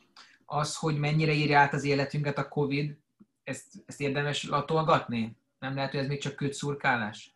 Az a kérdés, hogy hát kötszurkálás, de hogy azért azt már látjuk, hogy, hogy az már, ami volt, az nem, nem jön vissza maradéktalanul. Tehát, hogyha valaki úgy gondolja, hogy majd jövő nyáron már pontosan ugyanúgy élünk, mint két évvel azelőtt, az téved. Biztos, hogy nem így lesz. De azt még nem tudjuk, hogy, hogy pontosan hogy. Nekem vannak erre ötleteim, de hogy hát bejön vagy nem, az, az egy kérdés. És mik az ötleteid? Például a maszk használat az nem fog teljesen kimenni.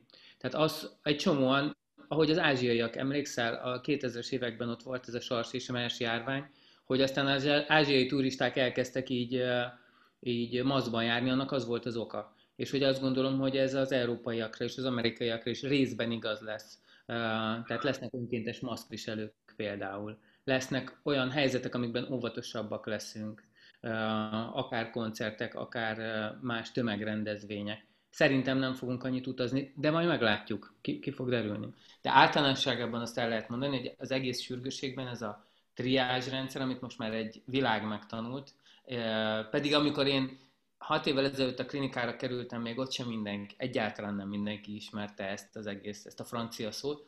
Ez pont arról szól, hogy amikor... Ez nem a, a krími háború, vagy Napóleoni háború, honnan ered? Nem Napóleon, tudom. Napóleon, és egy francia orvos találta ezt ki, és az a lényege, hogy mi a katasztrófa? A katasztrófa az, amikor a, az ellátandók és az ellátási kapacitások között van egy diszkrepancia. És hogy hiába, tehát amit így a mindennapokban nem élünk át, hanem annyit élünk át, hogy sokat kell várakozni, de azért ellátnak minket, az egy ilyen katasztrófa helyzetekben megváltozik. És akkor, olyan, akkor más elvek szerint kell döntenünk. És ez a triázs rendszer, ennek sokféle válfaja van, mi is használunk az osztályunkon egy típusú, a Magyarországon standard triázs rendszert, ami felméri a, a nálunk ugye gyerekeket, a, a panaszuk, az állapotuk alapján, ezt egyébként nővérek végzik, ezt a, a, a kvalifikált munkát, csak hogy nem mindig az orvosokról beszéljünk, és akkor akik veszélyben vannak, azokat kiemeljük, azokat látjuk el hamarabb, és akik meg nem, azok pedig várnak. Természetesen ők a hangosabbak, de ez mindegy. A, de ugyanez létezik a, a, a helyszínen, mi mentővel is van egy ilyen egy egyszerűbb triázsrendszer, Mondjuk van egy repülőgép katasztrófa, kimegy három mentőautó, de vannak 20 akik bajban vannak. Itt jön a nagyon nehéz, hogy a szakma szabálya szerint nem a legsúlyosabbakkal foglalkozunk. Mert azok, akik már csak éppen, hogy vesznek levegőt, azokkal nem szabad ilyenkor foglalkozni, hanem azokkal kell, akiket reális esélye van menteni, és azok is vannak még nyolcan. Szóval, hogy ezek borzasztó nehéz döntések, és vannak itt a, a magyar mentésügyben kifejezett olyan sztorik, amikben ez, ez, ezek nehéz szituációt eredményezek, el vagyunk ettől szokva, hogy ilyen létezik. De ez az életünk része, hogy, hogy ilyen nagyon nehéz döntéseket kell hozni. Ha valaki nézte a 24-et, az végig arról szólt, hogy emberek egy részét feláldozzuk a, a, a több érdekében, itt valami hasonló zajlik. De neked mi volt a legnehezebb, bocsánat, neked mi volt a legnehezebb döntésed? Amikor... Emlékszel ilyenre, amikor nagyon nehéz orvosi döntéshelyzet előtt álltál? nagyon sok nehéz orvosi döntésem volt, de nem ilyen típusúak szerencsére. Tehát nekem, nekem olyan, amikor ilyenről kellett dönteni, az, az, az, az, az, az, az, az szerencsére nem volt ennyire közvetlenül. Erre hagy meséljem az egyik legabszurdabb sztorim. Az az, amikor um, mentővel kimentünk egy, egy mozgássérült intézetbe, ahol nagyon sok gyerek lakik, ez nem olyan ritka, és ott volt egy, egy nagyobb fiú, aki igazából inkább pánikolt, és ott elkezdtük vizsgálni. És azt vettük észre, hogy ott a nevelők meg a, a tanárok elkezdenek kint rohangálni. És azért ez kicsit feltűnt, kimentünk, mondtuk, hogy mi a baj, hogy valami történt, és mondták, hogy hát a Bence kiesett az ablakon. És akkor mutatták, ott az ablak, oda rohantam, és akkor valóban, ahogy lenéztem, volt egy kisfiú lenne a földön, így, így, így, így kitekeredve. Um, uh, és akkor lerohantunk, uh, nyilván ott hagytuk ezt az egyébként jól lévő gyereket, tehát ez egy döntés ilyenkor, hogy mit csinált. Nyilván ez nem egy, nem egy, ez egy egyértelmű helyzet. Feltéptük az ajtót, mert ott ráadásul az egy, az egy zárva lévő ajtó volt, amit, amit kitel, erővel kellett kinyitnunk, és akkor hát ott az órunk előtt lett sokkos ez a Bence nevű kisfiú, aki végül is azzal, hogy mi éppen ott voltunk, sikerült viszonylag stabilan átadni, és ő ezt, ezt megúszta ezt az egész dolgot, pedig elég sokat esett, tehát magasról esett le, szerencsére nem betonra. Én még így nem láttam sokkot kialakulni egyébként a, a, az órom előtt, mármint ilyen traumás sokkot, és ez például egy olyan helyzet, amire azt mondom, hogy ha ezt filmben látom, az gagyi. Uh-huh. Nem. nem hiszed el. Ő gagyi, ilyen nincs, tehát hogy ez, ez, ez egyszerűen ilyen nem létezik. Uh, hogy ezt valami amerikai forgatókönyvíró valami B-kategóriás filmbe vagy Z-kategóriásba megírhatja, de hogy nem. És van, uh, hogy, hogy, hogy ez, ez, ez előfordul. És nála ennél a bocsánatok között szól, hogy mi, mi, miben nyilvánult meg ez a sok? A viselkedésébe, vagy a, vagy a tehát, hogy még beszéltem vele, de aztán ahogy egyre, egyre galuskásabb volt, és akkor egy perc múlva meg már ugye nem, nem és akkor sápadt el, látszott, hogy, hogy veszti a vért, így van. Szóval a könyvfakasztás egy nagyon nehéz kérdés a mi szakmánkban, mert, mert tudok olyat mondani, tehát, hogy, hogy egy ritka és furcsa betegségben lebénult kisfiút vittünk egyszer egy vizsgálatra ez egy sportoló kisfiú volt, akinek nyilván így, lehet mondani duplán volt ez borzasztó ez a helyzet. És mi akkor az ápolommal összebeszéltünk, és amikor a vizsgálatról jöttünk visszafelé, akkor kivittük a sportpályára, abba az együséletbe, ahol ő sportol. Kivittük, hogy, hogy legyen ott. És ott volt az anyukája, és ott be kell valljam, hogy ott, ott tényleg könnyeztünk, tehát ott, ott nagyon nehéz volt mert oda jöttek az ő edzőtársai, meg edzői, meg teljes meglepetés volt ez a részéről. Én gondolkoztam, hogy ez most jó ötlet volt-e vagy nem, de azt gondolom, hogy igen. hogy ez nekünk nem volt dolgunk egyáltalán, de, de valahogy olyan emberi volt az egész, meg megrendítő volt látni, megrendítő látni az anyját és mindenki más helyzetben, de nem azért vagyunk, hogy elbújjunk a megrendítő helyzetek elől, azt gondolom. És ilyeneket azért időnként csinálunk.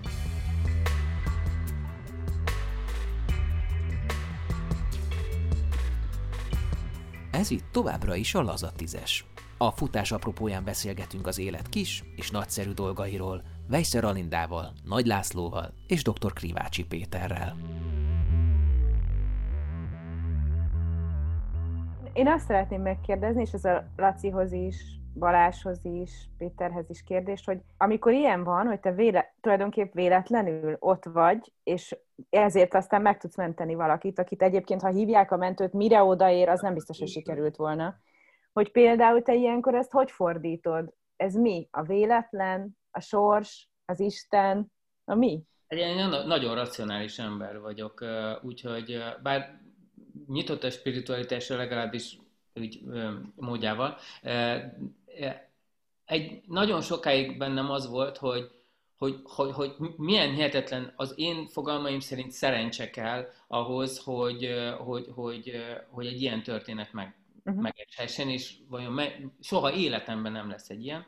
Még ilyen tíz év ilyen hitegetés után azt mondta az, az ápolóm, aki egyébként az alapítója is az alapítványunknak, hogy azt mondta, hogy de figyelj, szerintem, hogy ez a Bence azért esett ki, mert meg akarta nézni a mi mentőautónkat. autónkat. Nem. És akkor ebben nem egy, egy világ omlott össze, hogy hát akkor lehet, hogy nem a következmény vagyunk, hanem inkább az ok. Az ok. De ez ugye soha nem derül ki, csak egy olyan aspektus ennek az egész kérdésnek, ami, ami, ami rögtön egy másik filozófiai kérdést vet föl ebben az egész. Oh. Ezt a történetet én, mi soha nem fogjuk tudni kilóbozni. Ez már elment.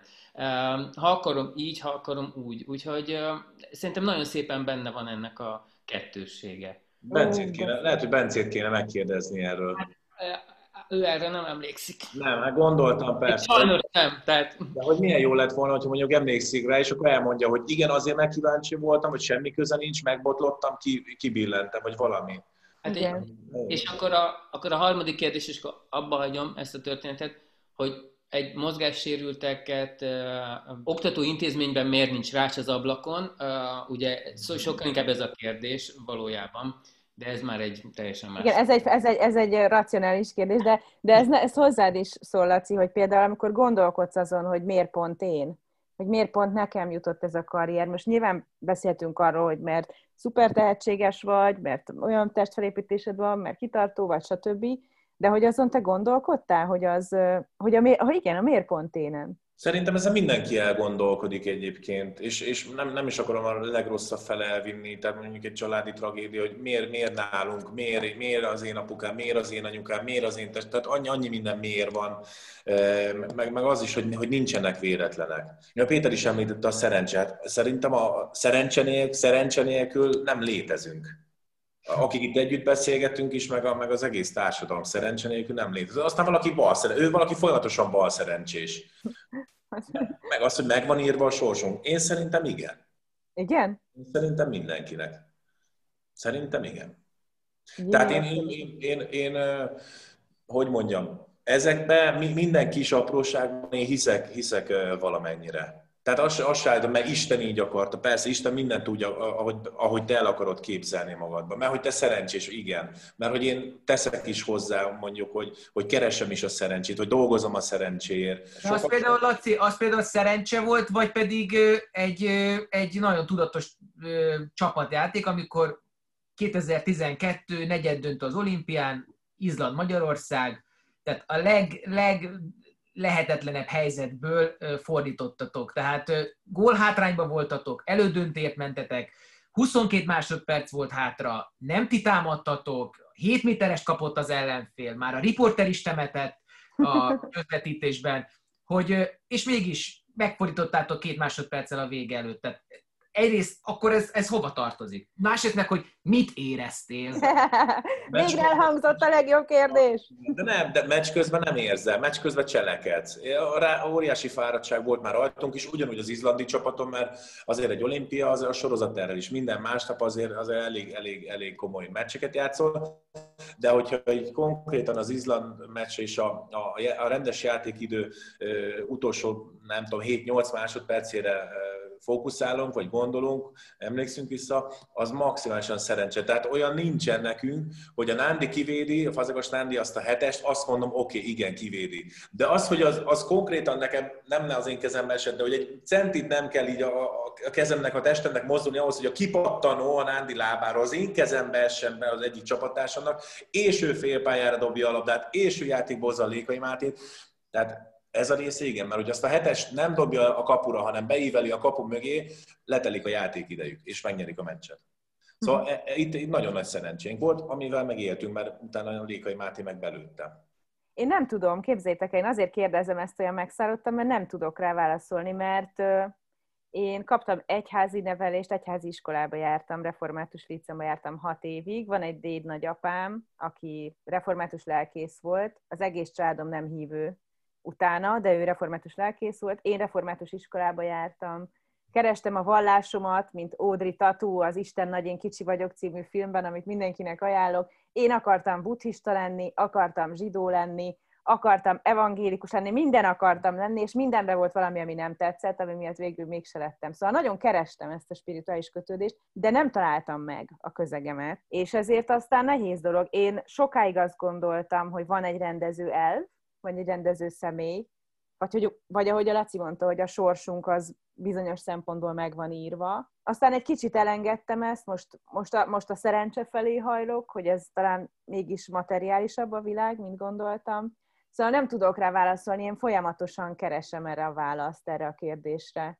És a miért én rá, amit a Lacinak tettem fel annak meg, arra meg valószínűleg ugyanazt válaszolnám, amit te, hogy ebben egy csomó szerencse van, meg egy csomó kíváncsiság, hogy miért pont te, mert kitartó vagy, meg, meg tudod mutatni, meg meg akarod mutatni, ezt nem tudom, erre nem tudok válaszolni, meg ez nyilván nem is, vagy szóval persze szerintem kell a mi szakmánkhoz tehetség, de szorgalommal egy csomó minden palástolható, míg szerintem egy kézipályán ez nem teljesen így van. Tehát persze kell nagyon a szorgalom, vagy nem tudom, a Benedek TV mondta ugye, hogy ő hogy ő igazából iszonyú szorgalmas volt, és hogy ez volt a siker, és persze, hogy iszonyú szorgalmas volt, de hogy mégis azt gondolom, hogy itt van egy olyan alapvető tehetség, ami behozhatatlan szorgalommal, míg az újságírás területén behozható. Szóval én nem, én nem érzem ezt a, én nem érzem kiválasztottságnak.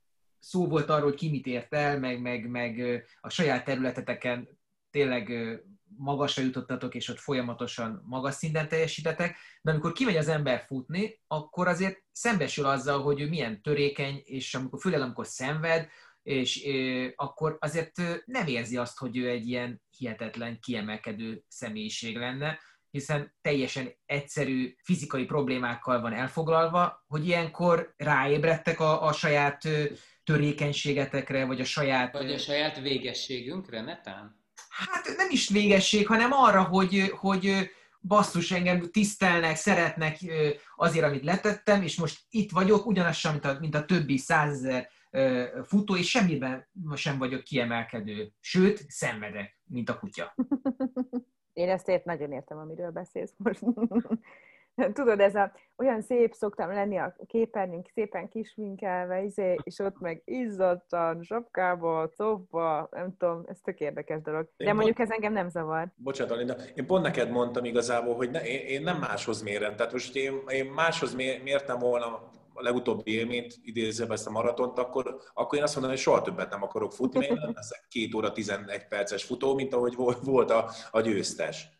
De viszont nekem én 4-17-tel jöttem be, és nem tudtam elképzelni a többiek, akik ugyanezt, hát elindult a barátom, alig futkor, hogy 3 óra 50, mondom, és hogy? És én rájöttem, hogy én nem ők hozzájuk kell mérni a, az én szintemet, hanem nekem a következő mondjuk az lesz, hogy majd 4-10 alatt, a következő az, hogy 4 óra alatt, meg 3-50, igen, de az magamhoz mérem, és nem máshoz. Ha egyáltalán akarom, akarom magam mérni én, én szeretem a határa miatt feszegetni, és nyilván ezért is lesz következő, hogy igen, most volt ez a 4-17, kimondott készülés nélkül, de hogy ebből biztos, hogy szeretnék faragni, persze. De magam miatt, nem más miatt.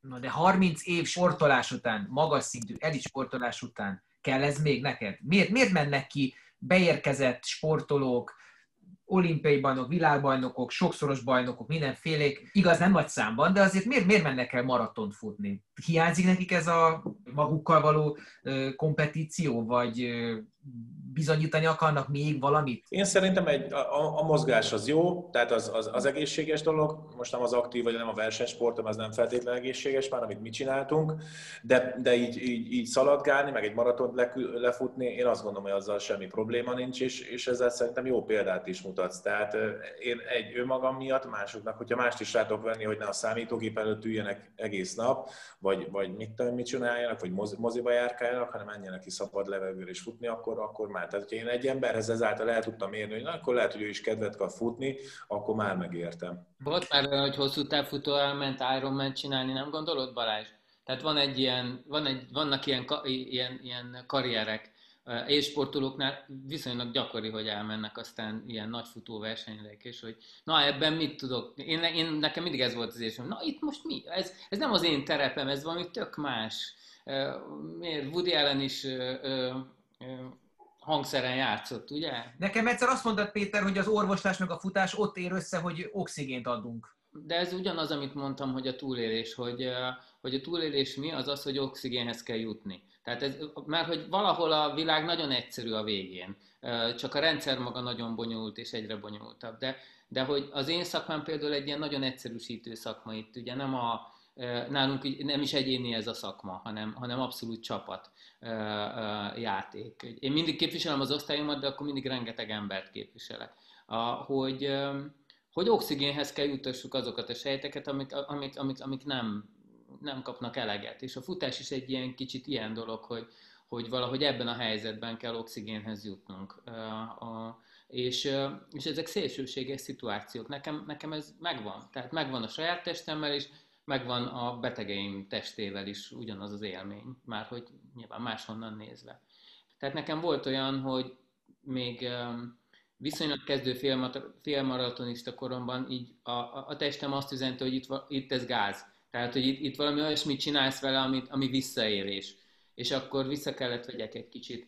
Sose felejtem el, hogy a prágai maratonnak az utolsó 5 kilométerébe végig mantráztam magamnak, hogy soha a büdös életben nem fogok, mert, de hogy ezt így, és hogy csak mondtam, csak mondtam, hogy te hülye állat, tehát szittam magam, mint a, a, mint a bokrot, mert annyira szenvedtem ettől az utolsó 5 kilométertől. Miért? Mert elfutottam.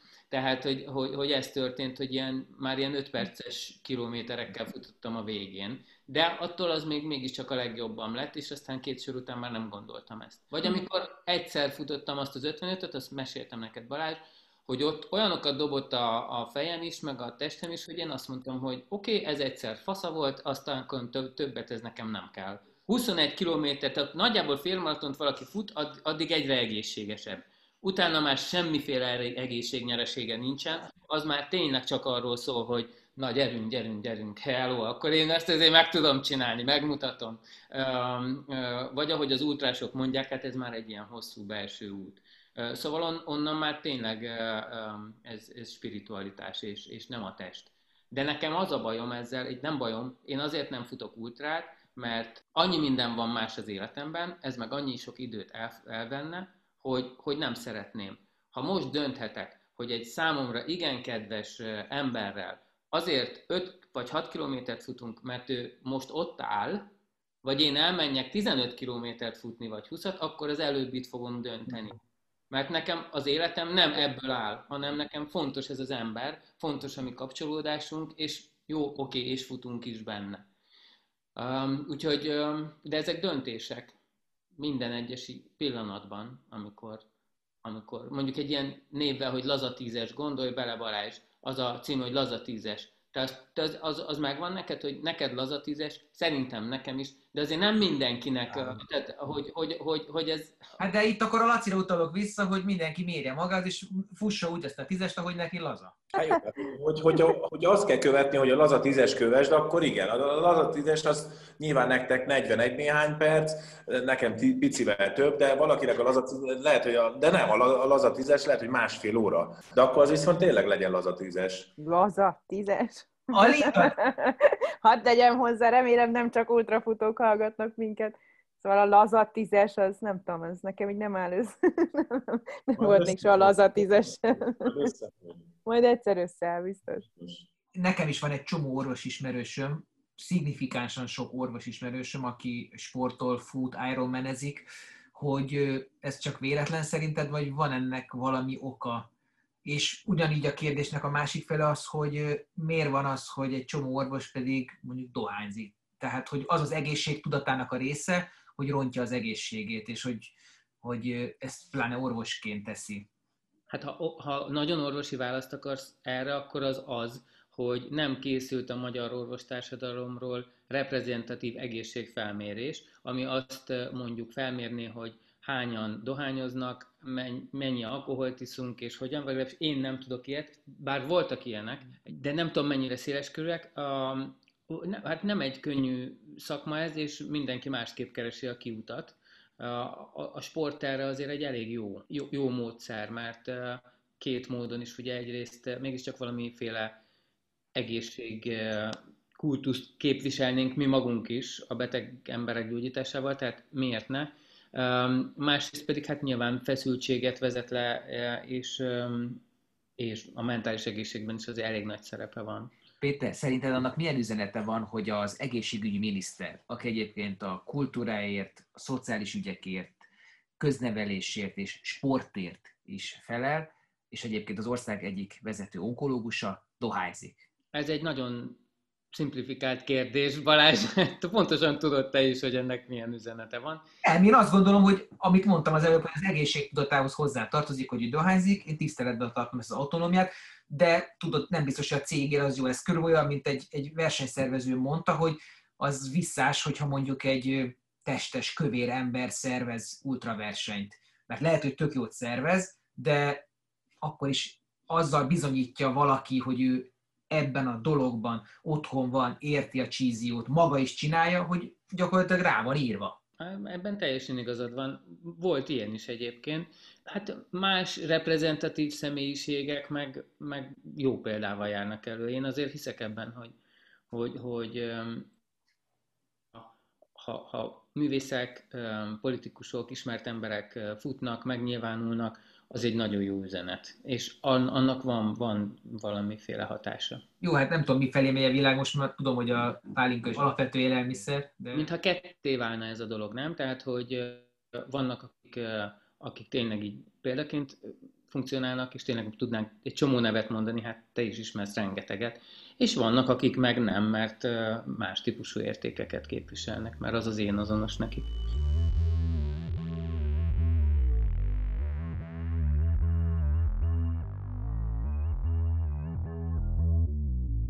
Linda, neked a, a futásod mögött milyen plusz erők vannak? Tehát van valami mondjuk terápi, terápiás része a futásodnak, vagy egyszerű fizikai közérzet jobbítás része, vagy gondolattisztítás, polcokra helyezés, van, van valami... Figyelj, én olyan vagyok, hogy hogy minden időt szeretek használni. Ez nagyon furcsa, nem tudok unatkozni, mert azt érzem, hogy folyik szét az idő, és olyan kevés van, és még annyi mindent nem tudok. Tehát, hogy nem tudok, nem tudok könnyű irodalmat olvasni, mert azt érzem, hogy annyi fontosat sem olvastam még el, hogy nem megy. Nem tudok plegykalapokat olvasni, mert azt érzem, hogy még annyi fontos összefüggés nem értek az amerikai elnök választásról, hogy nincs időm a televek magánéletére. Tehát ez mind nem tudom csinálni. És ebbe a folyamatban minden beleillik. Tehát kosárlabdázni, az nyilván, az nekem az hobbi. Tehát, hogy az nekem az, azt imádom. Tehát ott szeretem a passzokat, szeretem, ha úgy tudok adni egy centernek labdát, hogy ő csak felugrik és behúzza. Szóval szeretem meglátni, hogy hol lesz a következő pillanatban. Az ez.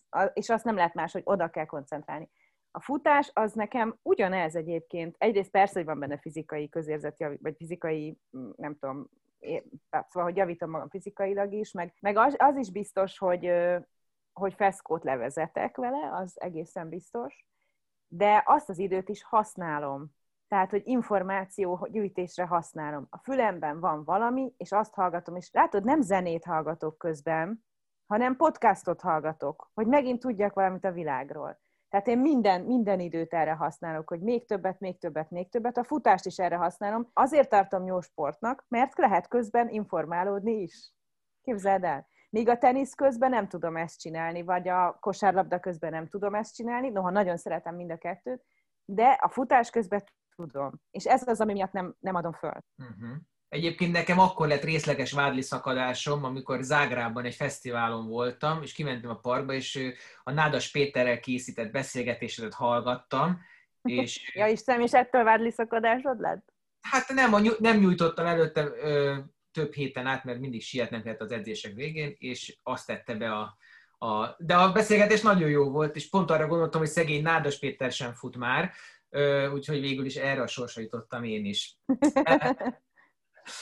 ugye dolgoztok, vagy dolgoztatok hierarchikus rendszerben. Egy, egy klub az olyan, egy tévé olyan, a kórházról nem is kell beszélni.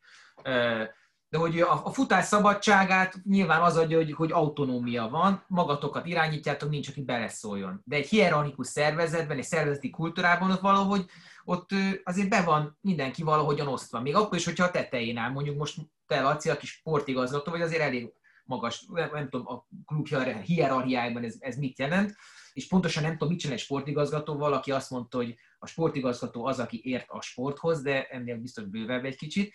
Szóval, hogy egy kicsit erről beszéltek, hogy hogy, hogy éritek meg ezt a fajta betakozódást, amikor nektek hierarchiába kell dolgoznotok, mint amikor meg szabadok vagytok, akár a futásban, vagy akár szabadúszóként. Most pont Alindára gondolok. Hát én kezdem szívesen, én nagyon-nagyon rosszul tagozódom hierarchikus szervezetekbe. Világéletem, a gimnázium óta így van, nem megy. Tehát, hogy nem, nem nagyon, én azt hiszem, hogy a szocializmusban én valószínűleg vagy emigráltam volna, vagy megőrültem volna, ez a két lehetőség, vagy alkoholistává válok, ez a harmadik, nem tudom.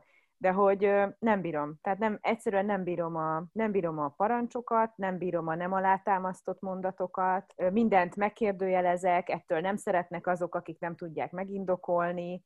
Szóval tudod, én voltam az idegesítő, mindig én voltam az idegesítő, aki állandóan beszól, kérdez, kiszól, tehát hogy ilyen érdekérvényesítő képességem van, és, és, ez, és ez nem változott. Nagyon rettenetes konfliktusaim tudnak lenni főnökeimmel például. Nagyon-nagyon komolyak. Tehát ajtócsapkodós. Az a jó főnök, aki ezt elviseli. Tényleg. És vagy indokol, vagy nem tudom. Tehát én nagyon rossz, én nagyon bizonyos szempontból minden hierarchikus szervezeten belül is nagyon autonóm módon mozgok, és, és igénylem az autonómiát. Nem tudok számolni a cenzúrával, nem semmiféle olyan felügyelettel, amire nincs ráhatásom. Inkább, inkább én akarok hibázni, mint hogy valaki helyettem eldöntsön valamit. Nagyon érdekes, ez nem megy, sosem ment, gyerekként sem ment, felnőttként sem változik ez. A szabadúszás nagyon nehéz dolog, amit most csinálok, mert nem kiszámítható. Sosem tudod, milyen a következő hónapod, fél éved, éved, és ettől nagyon nehéz, ugyanakkor az csodálatos, az a szabadság, ami van benne, hogy bármikor mondhatom azt, hogy ehhez nem adom a nevem. És ez nagyon jó. Hogy sokkal kisebb harcok, tehát hogy, hogy, hogy az nagyon jó, hogyha az ember pontosan tudja, hogy mit akar a világtól, és mi az az érték, amit képviselni akar benne, és ezt tudja egész pontosan, akkor nagyon könnyen vállal vagy nem vállal bizonyos munkákat, döntéseket, stb. Egyébként ez nagyon furcsa, én ezt cégektől tanultam meg, startupoktól, a Preziről, a Ustreamről, a Logminről, biztos hallottatok, ők ilyen jó kis magyar startupok, és egyszer írtam róluk egy könyvet, és akkor a sose felejtem, hogy mit tanultam, hogy hogy hoznak eseti döntéseket. Tehát mondjuk van egy konfliktus a cégen belül, és ők egyszerűen úgy hoznak döntéseket, hogy jóval előbb lefektetik a saját cégük alapjait, már úgy értem, hogy ideológiai alapjait mondjuk.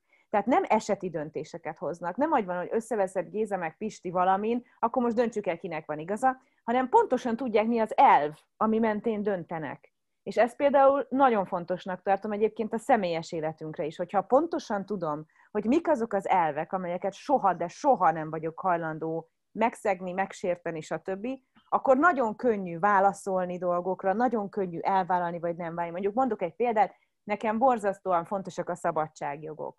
És azt pontosan tudom, hogy ez egy alapköve az identitásomnak. Ergo bárki, aki megsérti mások szabadságát, szóláshoz való szabadságát, vagy bármihez való szabadságát, az biztos, hogy belőlem ellenállást fog kiváltani, de nem esetileg döntöm el, hanem következetesen mindenki ezt. Tehát, hogy ez, nagyon, ez például nagyon fontosnak tartom, hogy legyen egy ilyen elfhűségem magamhoz. És, és ez az autonómia lényege szerintem, hogyha pontosan tudod, hogy ki vagy, és pontosan tudod, hogy mi az, ami belefér neked, és nem fér bele. És még így is vannak határterületek, amikor nehezebb dönteni, de azért az esetek többségében nem az. Pont azért, mert lefektetted az alapokat. Laci, te erre mit mondasz? Most, amit te csinálsz, mint sportigazgató, ott nyilván már nem csak a tisztán pályán nyújtott teljesítmény befolyásol, hanem akár a kapcsolatrendszer, a rendelkezésre álló pénz, a véletlen, a szerencse, a, a rólad kialakított bárkinek a, a hozzáállása? Nyilván el kell fogadni az embereknek a véleményét, ez a legfontosabb. Szerintem alkalmazkodni is kell, meg, megértőnek is kell lenni. Az én szerepem most a, a jelenleg azért kicsit ilyen öm, érdekes, mert ugye én most már azoknak vagyok idézőjelve a főnöke, akikkel másfél évvel ezelőtt még az öltözőbe együtt öm, szórakoztunk idézőjelben, vagy a pályán együtt edzettünk, küzdöttünk, stb. És nyilván ez a, ez a, ez a, ez a, ez a kör, ez a szerepkör most már meg nem, nem feltétlen jó ez számomra, mert, mert nekem ugyanúgy barátaim a, a, a játékosok, csak most már ugye én egy, egy kategóriával fölött, vagyis hát igen, fölöttük vagyok, és hát a legutóbbi, ez nagyon fájdalmas búcsú volt, egy, egy szabatársam is volt a, a Mirzát Terzics, aki tíz éven keresztül a Veszprém játékosa volt, és hát szakmai azt a döntést kellett hozni, hogy lejár a szerződés, és nem hosszabbítjuk meg. Mellesleg már idősebb is volt, tehát fiatalítani is szerettünk volna, meg már nem találtuk meg szakmailag a, az ő szerepét ebbe a csapatba, és hát bármilyen jó barátom is, és fájó döntés volt, de közölni kellett vele, hogy ne haragudj, nem hosszabbítunk veled. És azért, azért ezek nehéz, nehéz döntések. Tehát első körben én, én szakmailag vagyok ennek a felügyelője, utána van az anyagi része, ott én javaslatot tudok tenni, azért ismerem nagyjából az európai kézilabdapiacot, a, a posztokat durván, hogy melyik játékost hova lehet belőni anyagilag, és én javaslatot tudok tenni csak itt a, a klubvezetőknek, hogy mi az, amit elbír, vagy mi a, ki, kiért esetleg többet beáldozni mint esetleg a piaci értéke, ki az, aki, aki kevesebbért is ide lehet hozni, csak a menedzsere sófolja fel az árát. Tehát nagyon izgalmas és nagyon érdekes. Én azt gondolom, hogy, hogy engem maximálisan elfogadnak, mint itt a klubon belül a játékosok is, a vezetők is. Volt egy elég komoly csörtém az egyik úri emberrel, kezdetben akkor én még játékos voltam, csapatkapitány, és egy, egyetlen egy problémánk volt, hogy nem kommunikáltunk egymással. De csak ennyi. Csak ennyi. És aztán utána ez még a korábbi edzőnkhöz kapcsolódik, akkor utána őt menesztettük időközben, és, és onnantól kezdve lett a mi kommunikációnk olyan erős, hogy egy, egy hétfő, nem fogom elfelejteni, hétfő este volt, mondta, hogy találkozunk, oké, mondom, én már én itthon vagyok, nagyon szívesen látjuk, fél egyig beszélgettünk, tehát este fél hét héttől hajnali fél egyig beszélgettünk csak van szakmára, és az volt az első ilyen információcsere köztünk, és onnantól kezdve annyira megváltozott a, a, a egymásról való véleményünk, meg az őszinte kapcsolatunk, hogy, hogy remek, remek munkában vagyunk, úgyhogy nem egyszerű. Amikor, amikor újonc voltál, és játékosként kellett egy hierarchiába tagozódni, akkor például újonc avatások, zrikálás, basztatás, hogy, hogy tudtál beépülni? Persze. Én, szerencsés voltam, Szegeden megúsztam. Szegeden az volt a felnőtt csapatnál a egyrekesz sör mellett, hogy mindenki rápaskolja a, a, a sportcipőjével a meznek a számát, tehát aki a 15-ös mezbe játszott, attól 15-ös 48-as bakancsapatra a, igen, avatót. Én ezt, én ezt valami oknál fogva ö, megúsztam Barcelonában, meg az volt az újoncoknak az avatás, és itt Veszprémben is az van, hogy ö, a csapatkapitányok a, az edzővel kiválasztják azt a elég nívós éttermet, ahol sok pénzt ott lehet hagyni, és akkor eszem viszont Diron Down, tehát kvázi vendégül kell, hogy lásd a, a, a csapatot. Abban az esetben mi hárman igazoltunk, tehát megúsztuk, mert három fele ment szét annak a vacsorának. Igen, itt Veszprémben most tavaly olyat csináltunk, itt is vacsora volt bevezetve, hogy az újoncoknak, a külföldieknek énekelniük kellett, vagy lehetett, a, a, a magyaroknak ugyanúgy énekelniük kellett, de nem választhattak azt hiszem magyar nótát, meg mellette, tehát egy kis ilyen apró koreográfiát kellett föl, vagy előadni hogy gyakorlatilag ebből, ebből zajlott ki. Hát nem, fiatalként persze viszed az orvosi táskát, a vizes dolgot, a, a izzadt felszerelést, a labdákat, mindent, ugye a füledre akaszgatod rá, meg húzod össze-vissza mindent, ahol, ahol, ahol tudsz, úgyhogy de én például én a mai napig, hogyha olyan vagy, én mindenkitől megkérdezem, hogy tudok-e valamit segíteni a labdát, zsákot, én most is beviszem, hiába vagyok ö, ö, sportigazgató, lehet, hogy nem jó tulajdonság, de én akkor is beviszem. Péter, nálatok, vagy pontosabban az orvosi szisztémában, hogy van ez a, ez a hierarchikus rendszer? A gyerek, gyerekosztály állam az államban? Illetve még arra is kíváncsi vagyok, bocs, hogy a gyerek orvosoknál magasabb a, hálapénz? Hiszen a gyerek az mindennél fontosabb, és gondolom, hogy akkor ott nem tudom én, több vagy vastagabb a boríték. Múlt héten én is felmostam egy kortermet, és a jó érzés volt felmosni egy COVID-os, COVID-gyanús beteg után egy kortermet, mert éppen nem volt más dolgom, a többiek megpörögtek. A, hát nekem már az egyetemen problémás volt a hierarchia az egyetem, a, a, már az egész orvoslásban, de nálunk az ez, ez, ez ilyen kettős dolog. Tehát um, egyrészt én úgy érzem, hogy az a típusú hierarchia, ami nálunk van, az kiöli a kreativitást. Én ettől nagyon sokáig szenvedtem, hogy úgy éreztem, hogy azt akarják, hogy én egy rendszer része legyek, és ne gondolkozzak, hanem inkább cselekedjek, gondolkodást tartsam meg a betegek mellett. De azon azért ne gondolkozzak, hogy a rendszert hogy lehetne mondjuk változtatni. Szerencsém volt, mert tudom, azt gondolom, hogy van arra lehetőségem, és hát mondjuk ebben még támogatnak is most már a mostani főnökeim, hogy hogy másképpen létezzünk ebbe. És hogy az elvek milyen fontosak, amit Alinda mondott. Nálunk például az osztályon az az elv, van egy ilyen egyszerű elv, hogy a szülő mindig a gyereke mellett maradhat minden egyes időpillanatban, ami a minden egyes az, az ugye a kivétel nélküli, tehát hogy nem tudtok olyan helyzetet mondani, amikor mi kiküldenénk a szülőt a gyerekem elő. Ez egy elv, ami mellett bárki, aki ide csatlakozik a mi közösségünkbe, hitet kell tegyen, tehát hogy ezt nem lehet másképp csinálni. Uh-huh. Mert akkor valami olyasmi egység bomlik meg, ami pont ezt az értéket alássa, ami, ami kikezdi a közösséget, és azt a, azt, a, azt a gyógyítási irányt, azokat az elveket, amiket mi itt szeretnénk megvalósítani, és amik én, amikben azt gondolom, hogy ez nagyon jól működik. Tehát, hogy muszáj nekünk is a berögződéseken változtatnunk, és, és muszáj állandóan és mindig valami mást csinálni. Én azt szoktam kérni az én kollégáimtól, hogy, hogy minden, minden egyes héten csináljunk valamit másképp. Valami picit, nem kell, hogy nagy dolog legyen. De hogy ne az legyen, hogy beáll, mert, mert, mert ahogy beáll egy ilyen rendszer, akkor, akkor a, a, akkor, akkor nem tud mozdulni, és sajnos az egészségügyben a mai napig is 19. századi struktúra uralkodik sok szempontból, és ez, én azt gondolom, hogy ez, ez nem jó, tehát ezen, ezt meg tudnák haladni. És a gyerekgyógyászat az, az egy szerencsés hely szerintem, mert, mert ott több az élet, mint a halál. Tehát sokkal több a, a regenerációs potenciál, sokkal több a megmentett életév, meg az életminőség is nagyon sokszor, ha nem is mindig, mint a felnőtt gyógyászatban. Én azt gondolom, hogy aki gyerekgyógyásznak áll, az egy kicsit infantilis, az egy kicsit sérülékenyebb, és, és egy picit így el is vonul ebbe a, ebbe a rendszerbe. És itt lehet egy picit ilyen, ilyen kicsit gyereknek maradni, lehet lazábbnak lenni, kutyás pólót fölvenni, nekem is így 50 körül a, a, a munkához, és ezt megengedik nekem, sőt jó néven veszik. Azért ez menő. Gyerekbarát egyébként, tök jó a hangulata szerintem. Meg, Van elektromos autó, a, az én fiam az elektromos autózott ott a kezelés alatt. Igen, hát de az jó, nem? Tehát, hogy az, amikor a szülő, azt látom a szülőn, hogy úgy érzi, hogy ő beülne, csak nem fér be, az, az egy jó pillanat, akkor, akkor mindenki elégedett. Tehát, hogy alapvetően tényleg csak arra kell gondolnunk, hogy és mi hogy szerettük volna ezt, hogy velünk hogy történjen.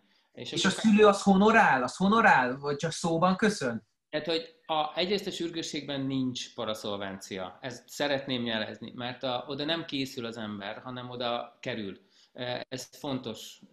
A kettő, bocs, de nem, tehát hogy ez, a, ez egy meghaladott dolog. Az én fejemben nincs ilyen, hogy, hogy, hogy, hogy azért adjanak pénzt, mert, mert meggyógyítjuk a gyerekét. Ezt tegye meg a magánellátásban, számlára, szabályozott körülmények között, de hogy, hogy azzal minket ne bántsanak meg, hogy, hogy pénzt adnak. Nem, én, én nekem ez nem szükséges, és a kollégáimnak sem szükséges. És szülészete nem ezt gondolják például. Igen, de azt velük beszél meg. Én szóval... bocsánat, én egyet szeretnék, én kétszer szültem, és egyszer se fogadtak el pénzt. Csak mondom. Jó helyen szültél akkor. Igen. Mennyi, biztos, hogy vannak, és tényleg tök jó, hogy vannak ezek a kivételek egyébként. Valaki meg sajnos ebbe szocializálódott, ebbe nőtt fel, és, és tényleg rád néz, hogyha nem, nem csúsztatod a... Nekem marha könnyű dolgom van, mert én kevés paraszolvenciáról mondok le. Tehát itt amúgy sem nagyon lenne. Tehát itt ne, nem sok pénzről beszélünk, és egyébként a gyerekgyógyászatban amúgy is nem sok a pénz. Annyira így van, hogy az amerikai gyerekgyógyászok is kevesebbet keresnek, mint a felnőtt gyógyászok. Ez miért van így? Én ezt nem értem. Ezt, ezt ők se. Tehát az igazság szerint az a mentős vagy ö, sürgősségi osztályorvos munkádnak a része, hogy most ez csúnya lesz, de hogy valamilyen formában tárgyasítsd a pácienseket? Tehát, hogy ne kössél érzelmeket hozzájuk? Szerintem nagyon fontos érzelmeket kötni a pácienseinkhez. Nagyon fontos az, mi amikor egy súlyos állapotban vagy eszméletlenül látunk egy eh, gyereket, akkor neki személyisége legyen, és lássunk róla képet, meg, meg, meg egy ember gyógyítsunk, és az ő az egész történetét, meg az egész családját. Úgy humanizálni szeretném ezt az egész munkát, mint sem dehumanizálni. A túlzó érzelmeket ki kell zárni, az egyértelműen, de a nem túlzó érzelmek meg nagyon sokat tudnak segíteni ebben a munkában, és az jó mindenkinek mi is motiváltabban tudunk létezni egy ilyen helyzetben, és a kiégés ellen is véd. Én azt gondolom, hogy akik sokkal jobban megszenvedik ezt, azok a, a részei az orvostudományok, ahol hosszabb orvosbeteg kötődések alakulnak ki. Például a gyerekhematonkológia egy ilyen ö, szegmens, ahol sokáig követnek valakit, és egy, hát nem biztos a, a, a siker. Nekem valószínűleg arra nem lenne alkalmas a lelkem, hogy ezt csináljam. De van, akinek meg igen, és az, az tényleg nagyszerű. Szép hivatás, szép hivatás. Ugye ez a magyar gyakorlat. Hogy megadjuk a telefonszámunkat a betegeinknek, mert hogy az úgy jó, hiszen akkor előrnek minket. És ez teljesen jól működik egy olyan rendszerben, amikor valakinek a saját maga orvosa, mondjuk egy krónikus betegnek, egy anyagcsere betegnek, vagy egy hematoonkológiai betegnek van egy kezelőorvosa, hiszen ott nagyon fontos ez a fajta személyesség és ez a speciális tudás, ami hozzátartozik. Ez a sürgősségben nem így van. A sürgősségben a rendszernek kell működnie, és nem pedig az egyes személyeknek. Nyilvánvalóan megadom barátoknak, ismerősöknek a számomat, és hogyha bajuk van, akkor felhívnak, de a, a klinikára az én praxisomban bejövő betegeknek nem, mondjuk nem is nagyon kérik, mert hogy nem az a cél, hogy, hogy itthonról rendeljek, vagy éjszaka telefonokat fogadjak, mert akkor működik jól az én osztályom, hogyha nélkülem is ezeket a feladatokat el tudják látni. Tehát ehhez már az én személyem nem feltétlenül kell. Arról nem is beszélve, hogy nekem nincs szükségem arra a narcisztikus pluszra, amit ez a típusú fontosság megad. Már hogy az orvosnak. Bizonyos szempontból persze, igen, ez, ez a romantikus narratívája ennek, hogy ez egy ilyen, egy ilyen megmentő szerep, és minden gyerek, és minden, mindenki, akiben van még egy kis gyerek, az annak egy picit megdobban a szíve, amikor a szirénázó mentőautót látja, én azt gondolom. Nekem azért a mai napig is ez egy nagyon jó érzés. De én távol állok attól, hogy ezt egy ilyen nagyon szirupos, nagyon romantikus szemüvegen keresztül szemléljem.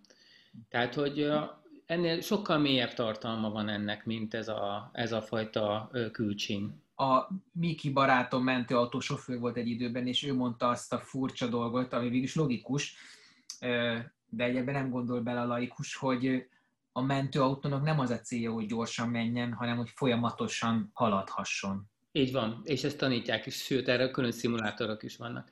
De hogy egyébként, hogy mi a menő, meg mi a nem menő, azért a, amikor én ismerős gyerekek kérdezik tőlem, hogy és akkor te mentőn dolgozol, mentőn dolgozol, mondom, hogy igen, és én ah, mentőn dolgozom. És figyelj, te vezetted a mentőt? Mondtam, hogy hát nem, én az orvosok. Ja, Hát. Felnőtt mentő és gyerekmentő között mi a különbség? Nem felszerelésben, meg nem betegség típusban, vagy, vagy, vagy hívás típusban, de hogy az egyik csak egy évet dolgozta, a másikon meg több mint 20 éve. Nagyjából ugyanaz a különbség, mint a gyerekgyógyászat és a, a mondjuk a belgyógyászat között tehát, hogy más a páciens anyag, más a jövőkép, egy, mások a helyzetek, pedig egyébként mind a kettőnek van tüdeje, meg szíve, meg bele, meg minden más, tehát hogy egyébként ez meg ugyanaz. Csak magának az egész élettörténetnek egy teljesen más szakaszában kapcsolódunk bele. És mi, a mi betegeink még belefelé mennek az életben. Ez egyszerre kockázatos nyilvánvalóan a baj szempontjából, más szempontból meg nagyon inspiráló, és nagyon jó az, hogy, tényleg a megnyert életévek azok jóval magasabbak.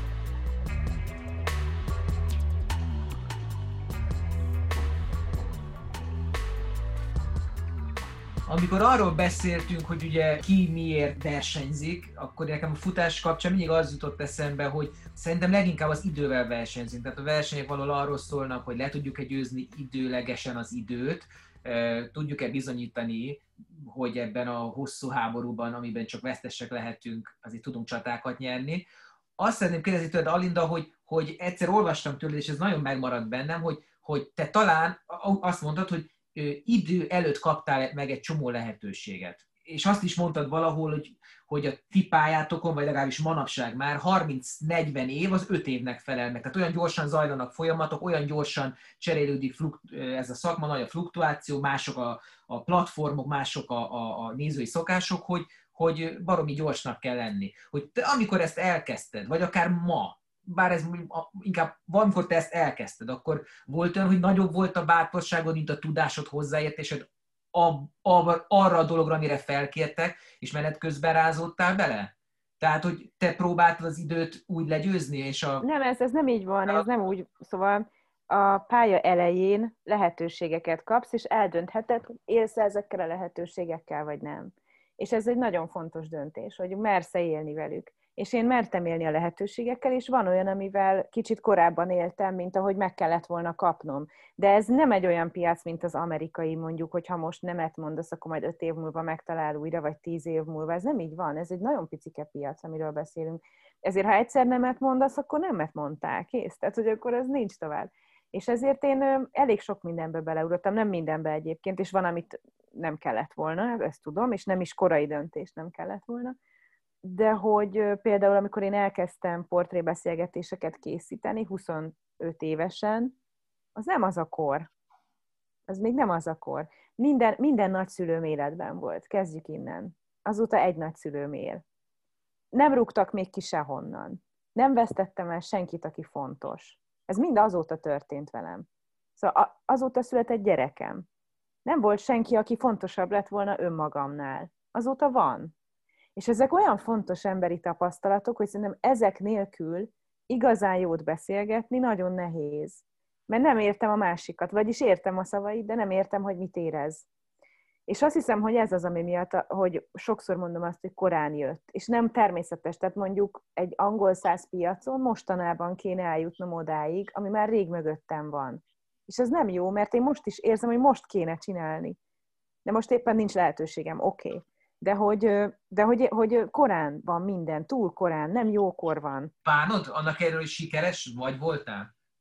Nem bánom, mert, mert tudtam vele élni, csak azt bánom, hogy nem a legjobbkor van. Azt bánom, hogy, hogy egy olyan piac van Magyarországon, ami simán egyszer csak minden teljesítményed dacára a margóra tesz.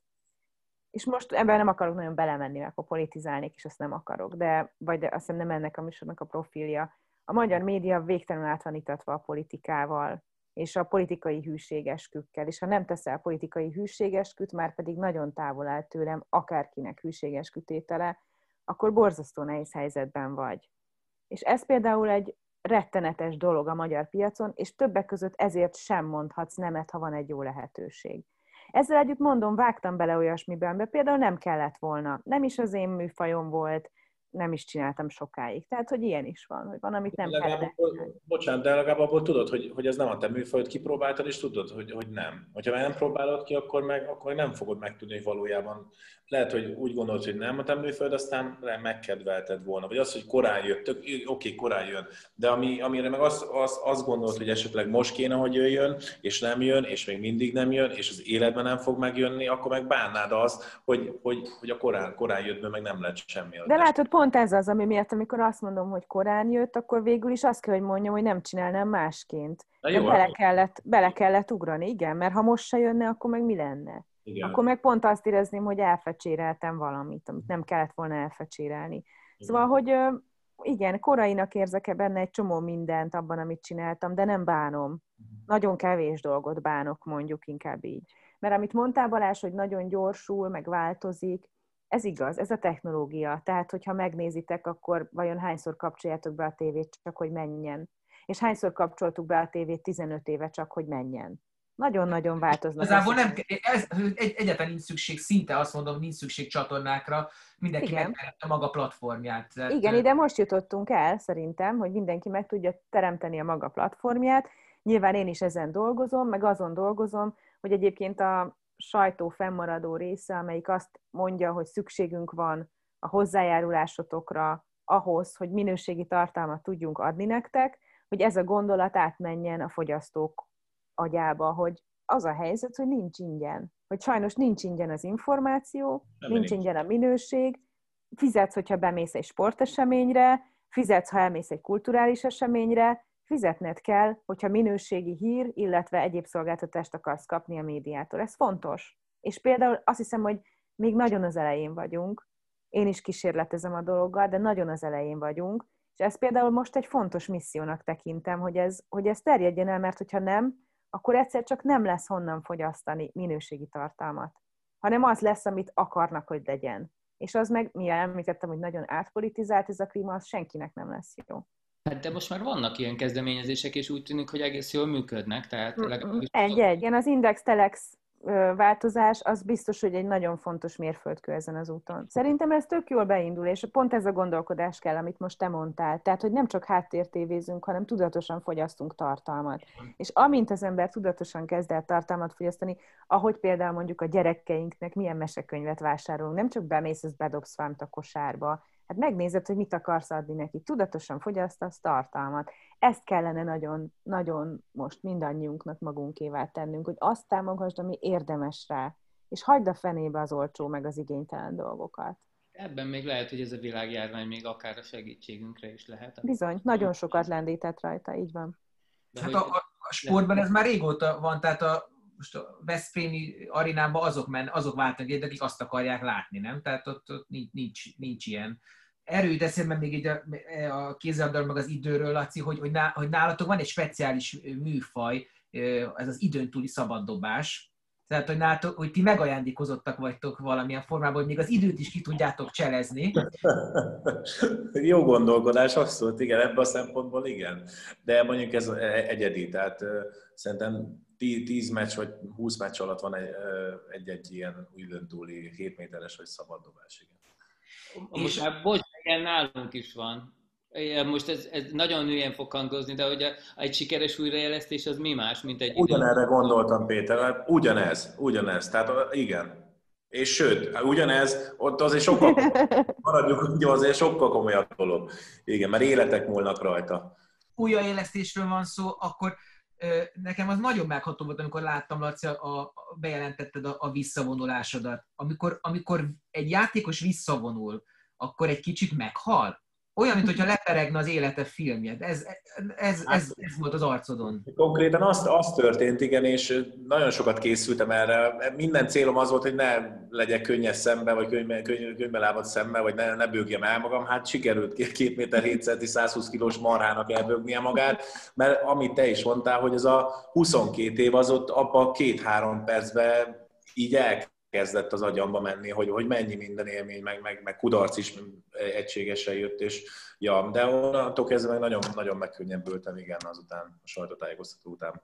Hát és mi van másnap? Tehát le, le, ez lepereg, és akkor másnap felkezd, besüt a nap a hálószobába, megiszod a reggeli kávét, és akkor utána mi van? Ez úgy volt érdekes, hogy bejelentettem, de a bajnokság még tartott. Tehát azt hiszem ez ilyen március-áprilisban volt tervezett sajtótájékoztató, és június másodika volt az utolsó hivatalos meccsem. De második után, június második után az volt, hogy, és a mai napig az van, hogy egy perce nem hiányzik a kézlabdának. A mozgás abszolút, nyilván ezért szaladgálok, meg konditermet csinálok, meg, meg kerékpározom, de úgy maga a kézlabda pályán, a versengés, a versenyzés, az edzés úgy nem. Tehát... Jó, jó, jó, de fogadjunk, hogy minden egyes pillanatot megragadsz arra, hogy labdáz. Tehát te biztos, hogy te beledobod a kukába a papír szemetet messziről, vagy mit érted? Tudti, hogy ilyen szokásaid vannak. Képzeld el, hogy nem, nem akarlak rád száfolni, de egyébként tényleg nem. Pedig ott ülök az edzéseken, és így belemozdulnék, de nem mozdulok bele, mert hogy nem, nem, tudom, nem hiányzik.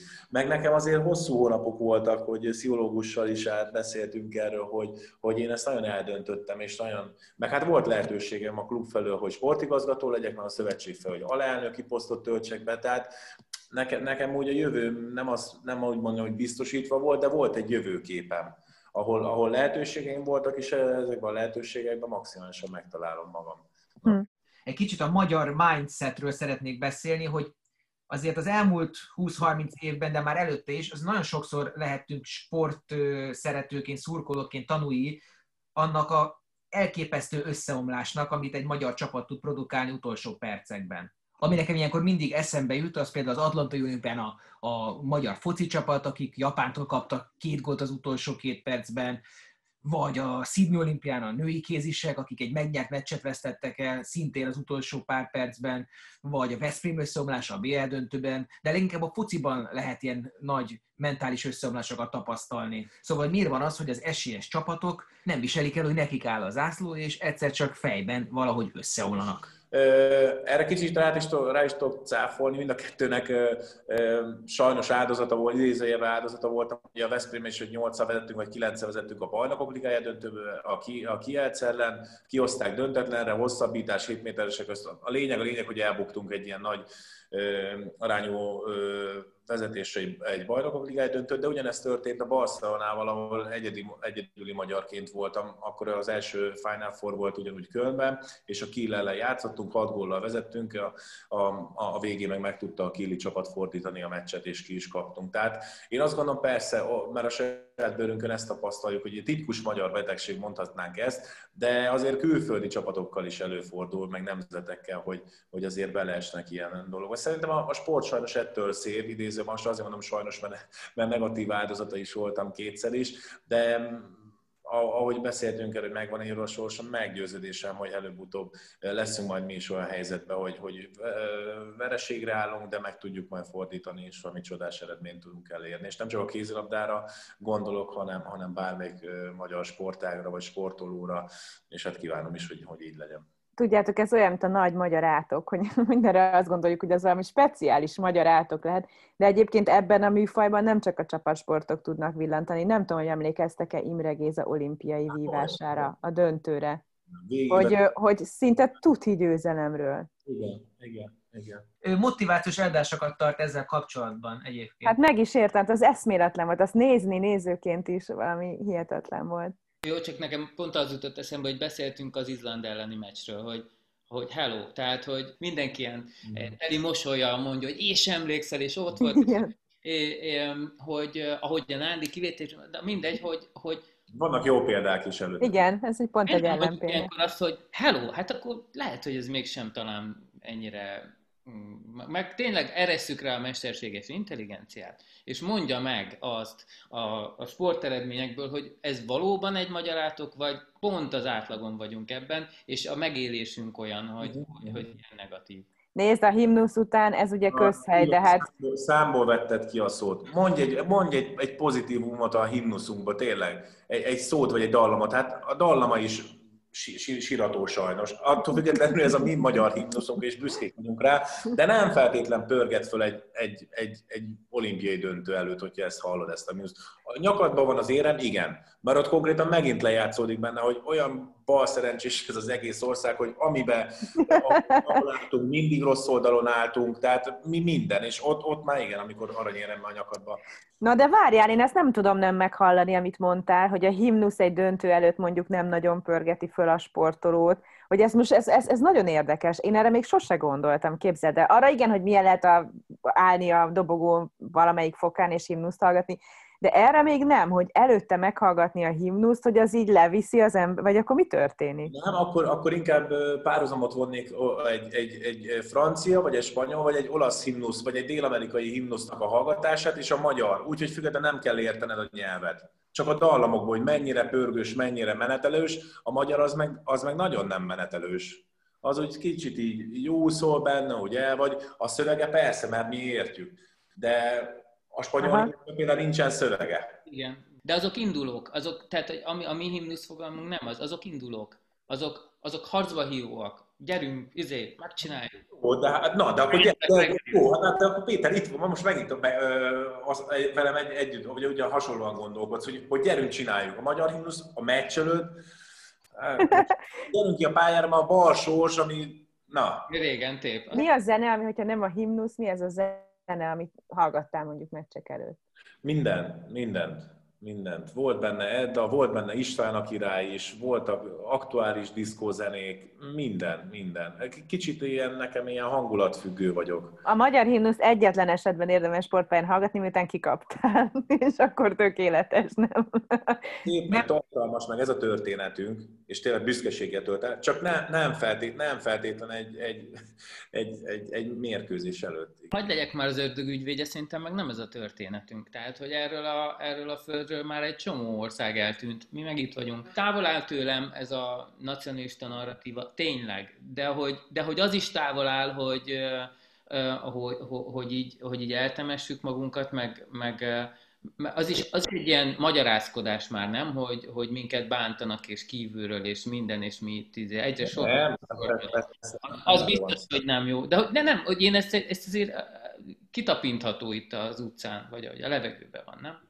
Ez a bántás, hogy bántanak minket? Igen, minket bántanak, és mi duzzog. Hát igen. Most megint az a baj, most visszafogom magam, de hogy igazából hogy tulajdonképp keressük, hogy kik bántanak minket a politika hathatós segítségével, hogy ugye, hogy ellenük kell küzdenünk? Szóval ez már másról szól én szerintem egy kicsit. De mi önmagunkat is bántjuk ám. Ez is igaz. És egy, nem kell politikáról beszélni. De ahhoz nem kell politikáról beszélni. Ez monarchiás uh, uh, uh, sztori, uh, mert szociológusok ezt fölmérték, hogy ebből a szempontból a posztmonarchiás országokban ugyanez a depresszív uh, uh, attitűd van. Az osztrákokkal ebből a szempontból jól meg tudnák érteni magunkat.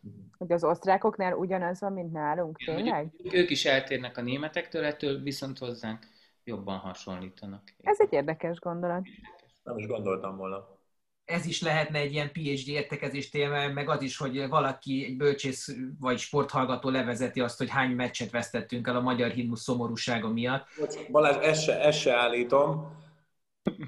Jó van, értettük, mit állítottál. Mivel a bölcsészkaron a büfé, ruhatár, jegyszedés szakon irodalmi tanulmányokat is folytattam, ezért tudom, hogy a, a himnusz szövege az 20 évvel előbb keletkezett, mint Erkel Ferenc zenéje, szóval lehet, hogyha egy kicsit pattogósabb, vidámabb, optimistább dallamot ír Erkel, akkor az egésznek más a hangzása, más a üzenete, de persze a szöveg nem ezt inspirálta benne.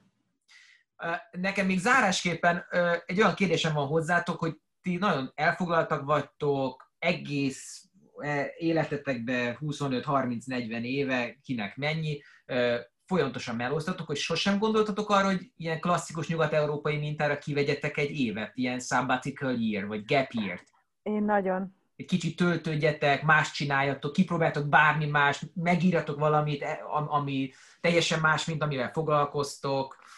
Megengedheti ezt magának bárki itthon? Történetesen szabadúszó újságíró nem nagyon de pedig nekem nagyon volna igényem rá, tényleg. Tehát egyrészt szeretnék befejezni egy könyvet, vagy megírni egy könyvet, így nem lehet, hogy szanaszét vagyok, így nem lehet könyvet írni. Másrészt meg van egy csomó könyv, ami hosszú, és ezért nagyon nem tudom elolvasni. Tehát, hogy, hogy nem, tudok, nem tudok ennyire sokat olvasni, mint amennyit amúgy is olvasok, és nincs időm dolgokat elolvasni, és ez például nagyon zavar, hogy kéne egy kis idő, hogy azokat a dolgokat is, igen, szóval idő kéne, nyerni kéne egy évet. Péter?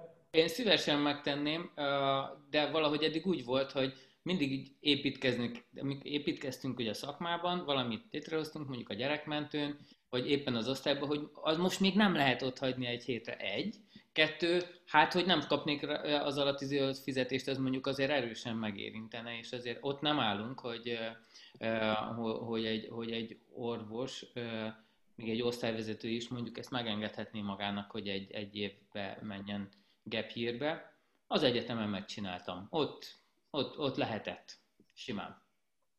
Nekem, nekem annyi, hogy, hogy most még nem, most még nem, de olyan nap persze, hogy eljátszottunk a, a gondolattal, hogy felszámolni mindent gyakorlatilag, és letesszük a nagy térképet magunk elé, csukat szemmel rábökünk valahol, jó, akkor ott, ott, akkor ott, ott egy évet, most így kicsit eltúlozva. Igen, de jelen, jelen állapotban nem. Tehát amilyen múltal rendelkezünk, ugye a sport miatt, hogy rendszerbe voltunk, tehát egy év nekem hosszú idő lenne, hogy csak azt idézőjelben unatkozással töltsem el, vagy a hobbimmal töltsem el, mert a hobbi is már egy éven keresztül tartósan unalmas. Tehát nekem, engem, nekem hiányozna az a napi rutin, hogy valahova menjek, jöjjek, intézzek, ott legyek, a véleményt adjak, vagy itt a interjút, vagy egy beszélgetésben, tehát azok hiányoznának hm.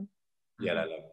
Egyébként ez lehet, hogy nekem is hiányozna, ebben igazad van, hogy most olyan könnyen mondom, hogy mennék, de lehet, hogy két hét múlva meg azt mondanám, hogy Jézus Mária. Én csak mondom, a tíz nap itthoni létli karantén, meg őrültem. Mondom, tök jó, tök jó, így pozitív felfogás, nem csak, nem csak a teszt volt pozitív felfogás is, a gondolkodás is, hogy akkor majd rengeteg e-mailt akkor szépen átveszem. Két nap alatt átmentem az összes e-mailem, és a következő nyolc nap egyszerűen szenvedés volt. Ki mikor fog legközelebb futni, hogy ilyen adekvátan búcsúzzunk? Én a hétvégén, hogyha, hogyha, hogyha, ha, ha nem esik az eső, engem a hideg alapvetően nem zavar, de csak tényleg ilyen rövid táv, ilyen 10-15 kilométer. Edzés gyanán, tehát nem verseny. Versenyt nem, tavaszig biztos, hogy nem. Meg szerintem nincs is nagyon mostanában. Én hétfőn fogok. Nem fogok a hétvégén sajnos. Akkor családozom mindig reggeltől estig és hétvégén, hétfőn fogok eljutni, fölteszem a gyermekemet az iskolabuszra, és azzal a lendülettel itt csattagok a Margit szigetre. Én délutánra terveztem, és azért nem fogok elmenni, mert elhívtak egy programra, találkozom egy nem. emberrel, és fontosabb, mint a futás. Ennyi volt a laza tízes. Pulzus, laktát rendben, kibírtátok? A futás apropóján beszélgettünk az élet kis és nagyszerű dolgairól, Vejszer Alindával, Nagy Lászlóval és dr. Krivácsi Péterrel. Hamarosan újabb ismert emberekkel találkozhattok a podcastban, akik túl vannak már mindenféle szaladáson, vagy épp most vágnak bele. Így hát leginkább itt majd eszmét futtatunk jó hosszan. A Lazatizest keressétek és lájkoljátok a Facebookon, hallgassátok és kövessétek számos streaming felületen, például a Spotify-on, iTunes-on, Google Podcastok között, az Anchoron, a Heardisen vagy éppen a Mixcloudon. De hiszen erre úgy is rájöttetek, hiszen ezt a szöveget is valahol éppen hallgatjátok. A műsor a hosszú táv elkötelezett támogatója az NN biztosító segítségével jött létre.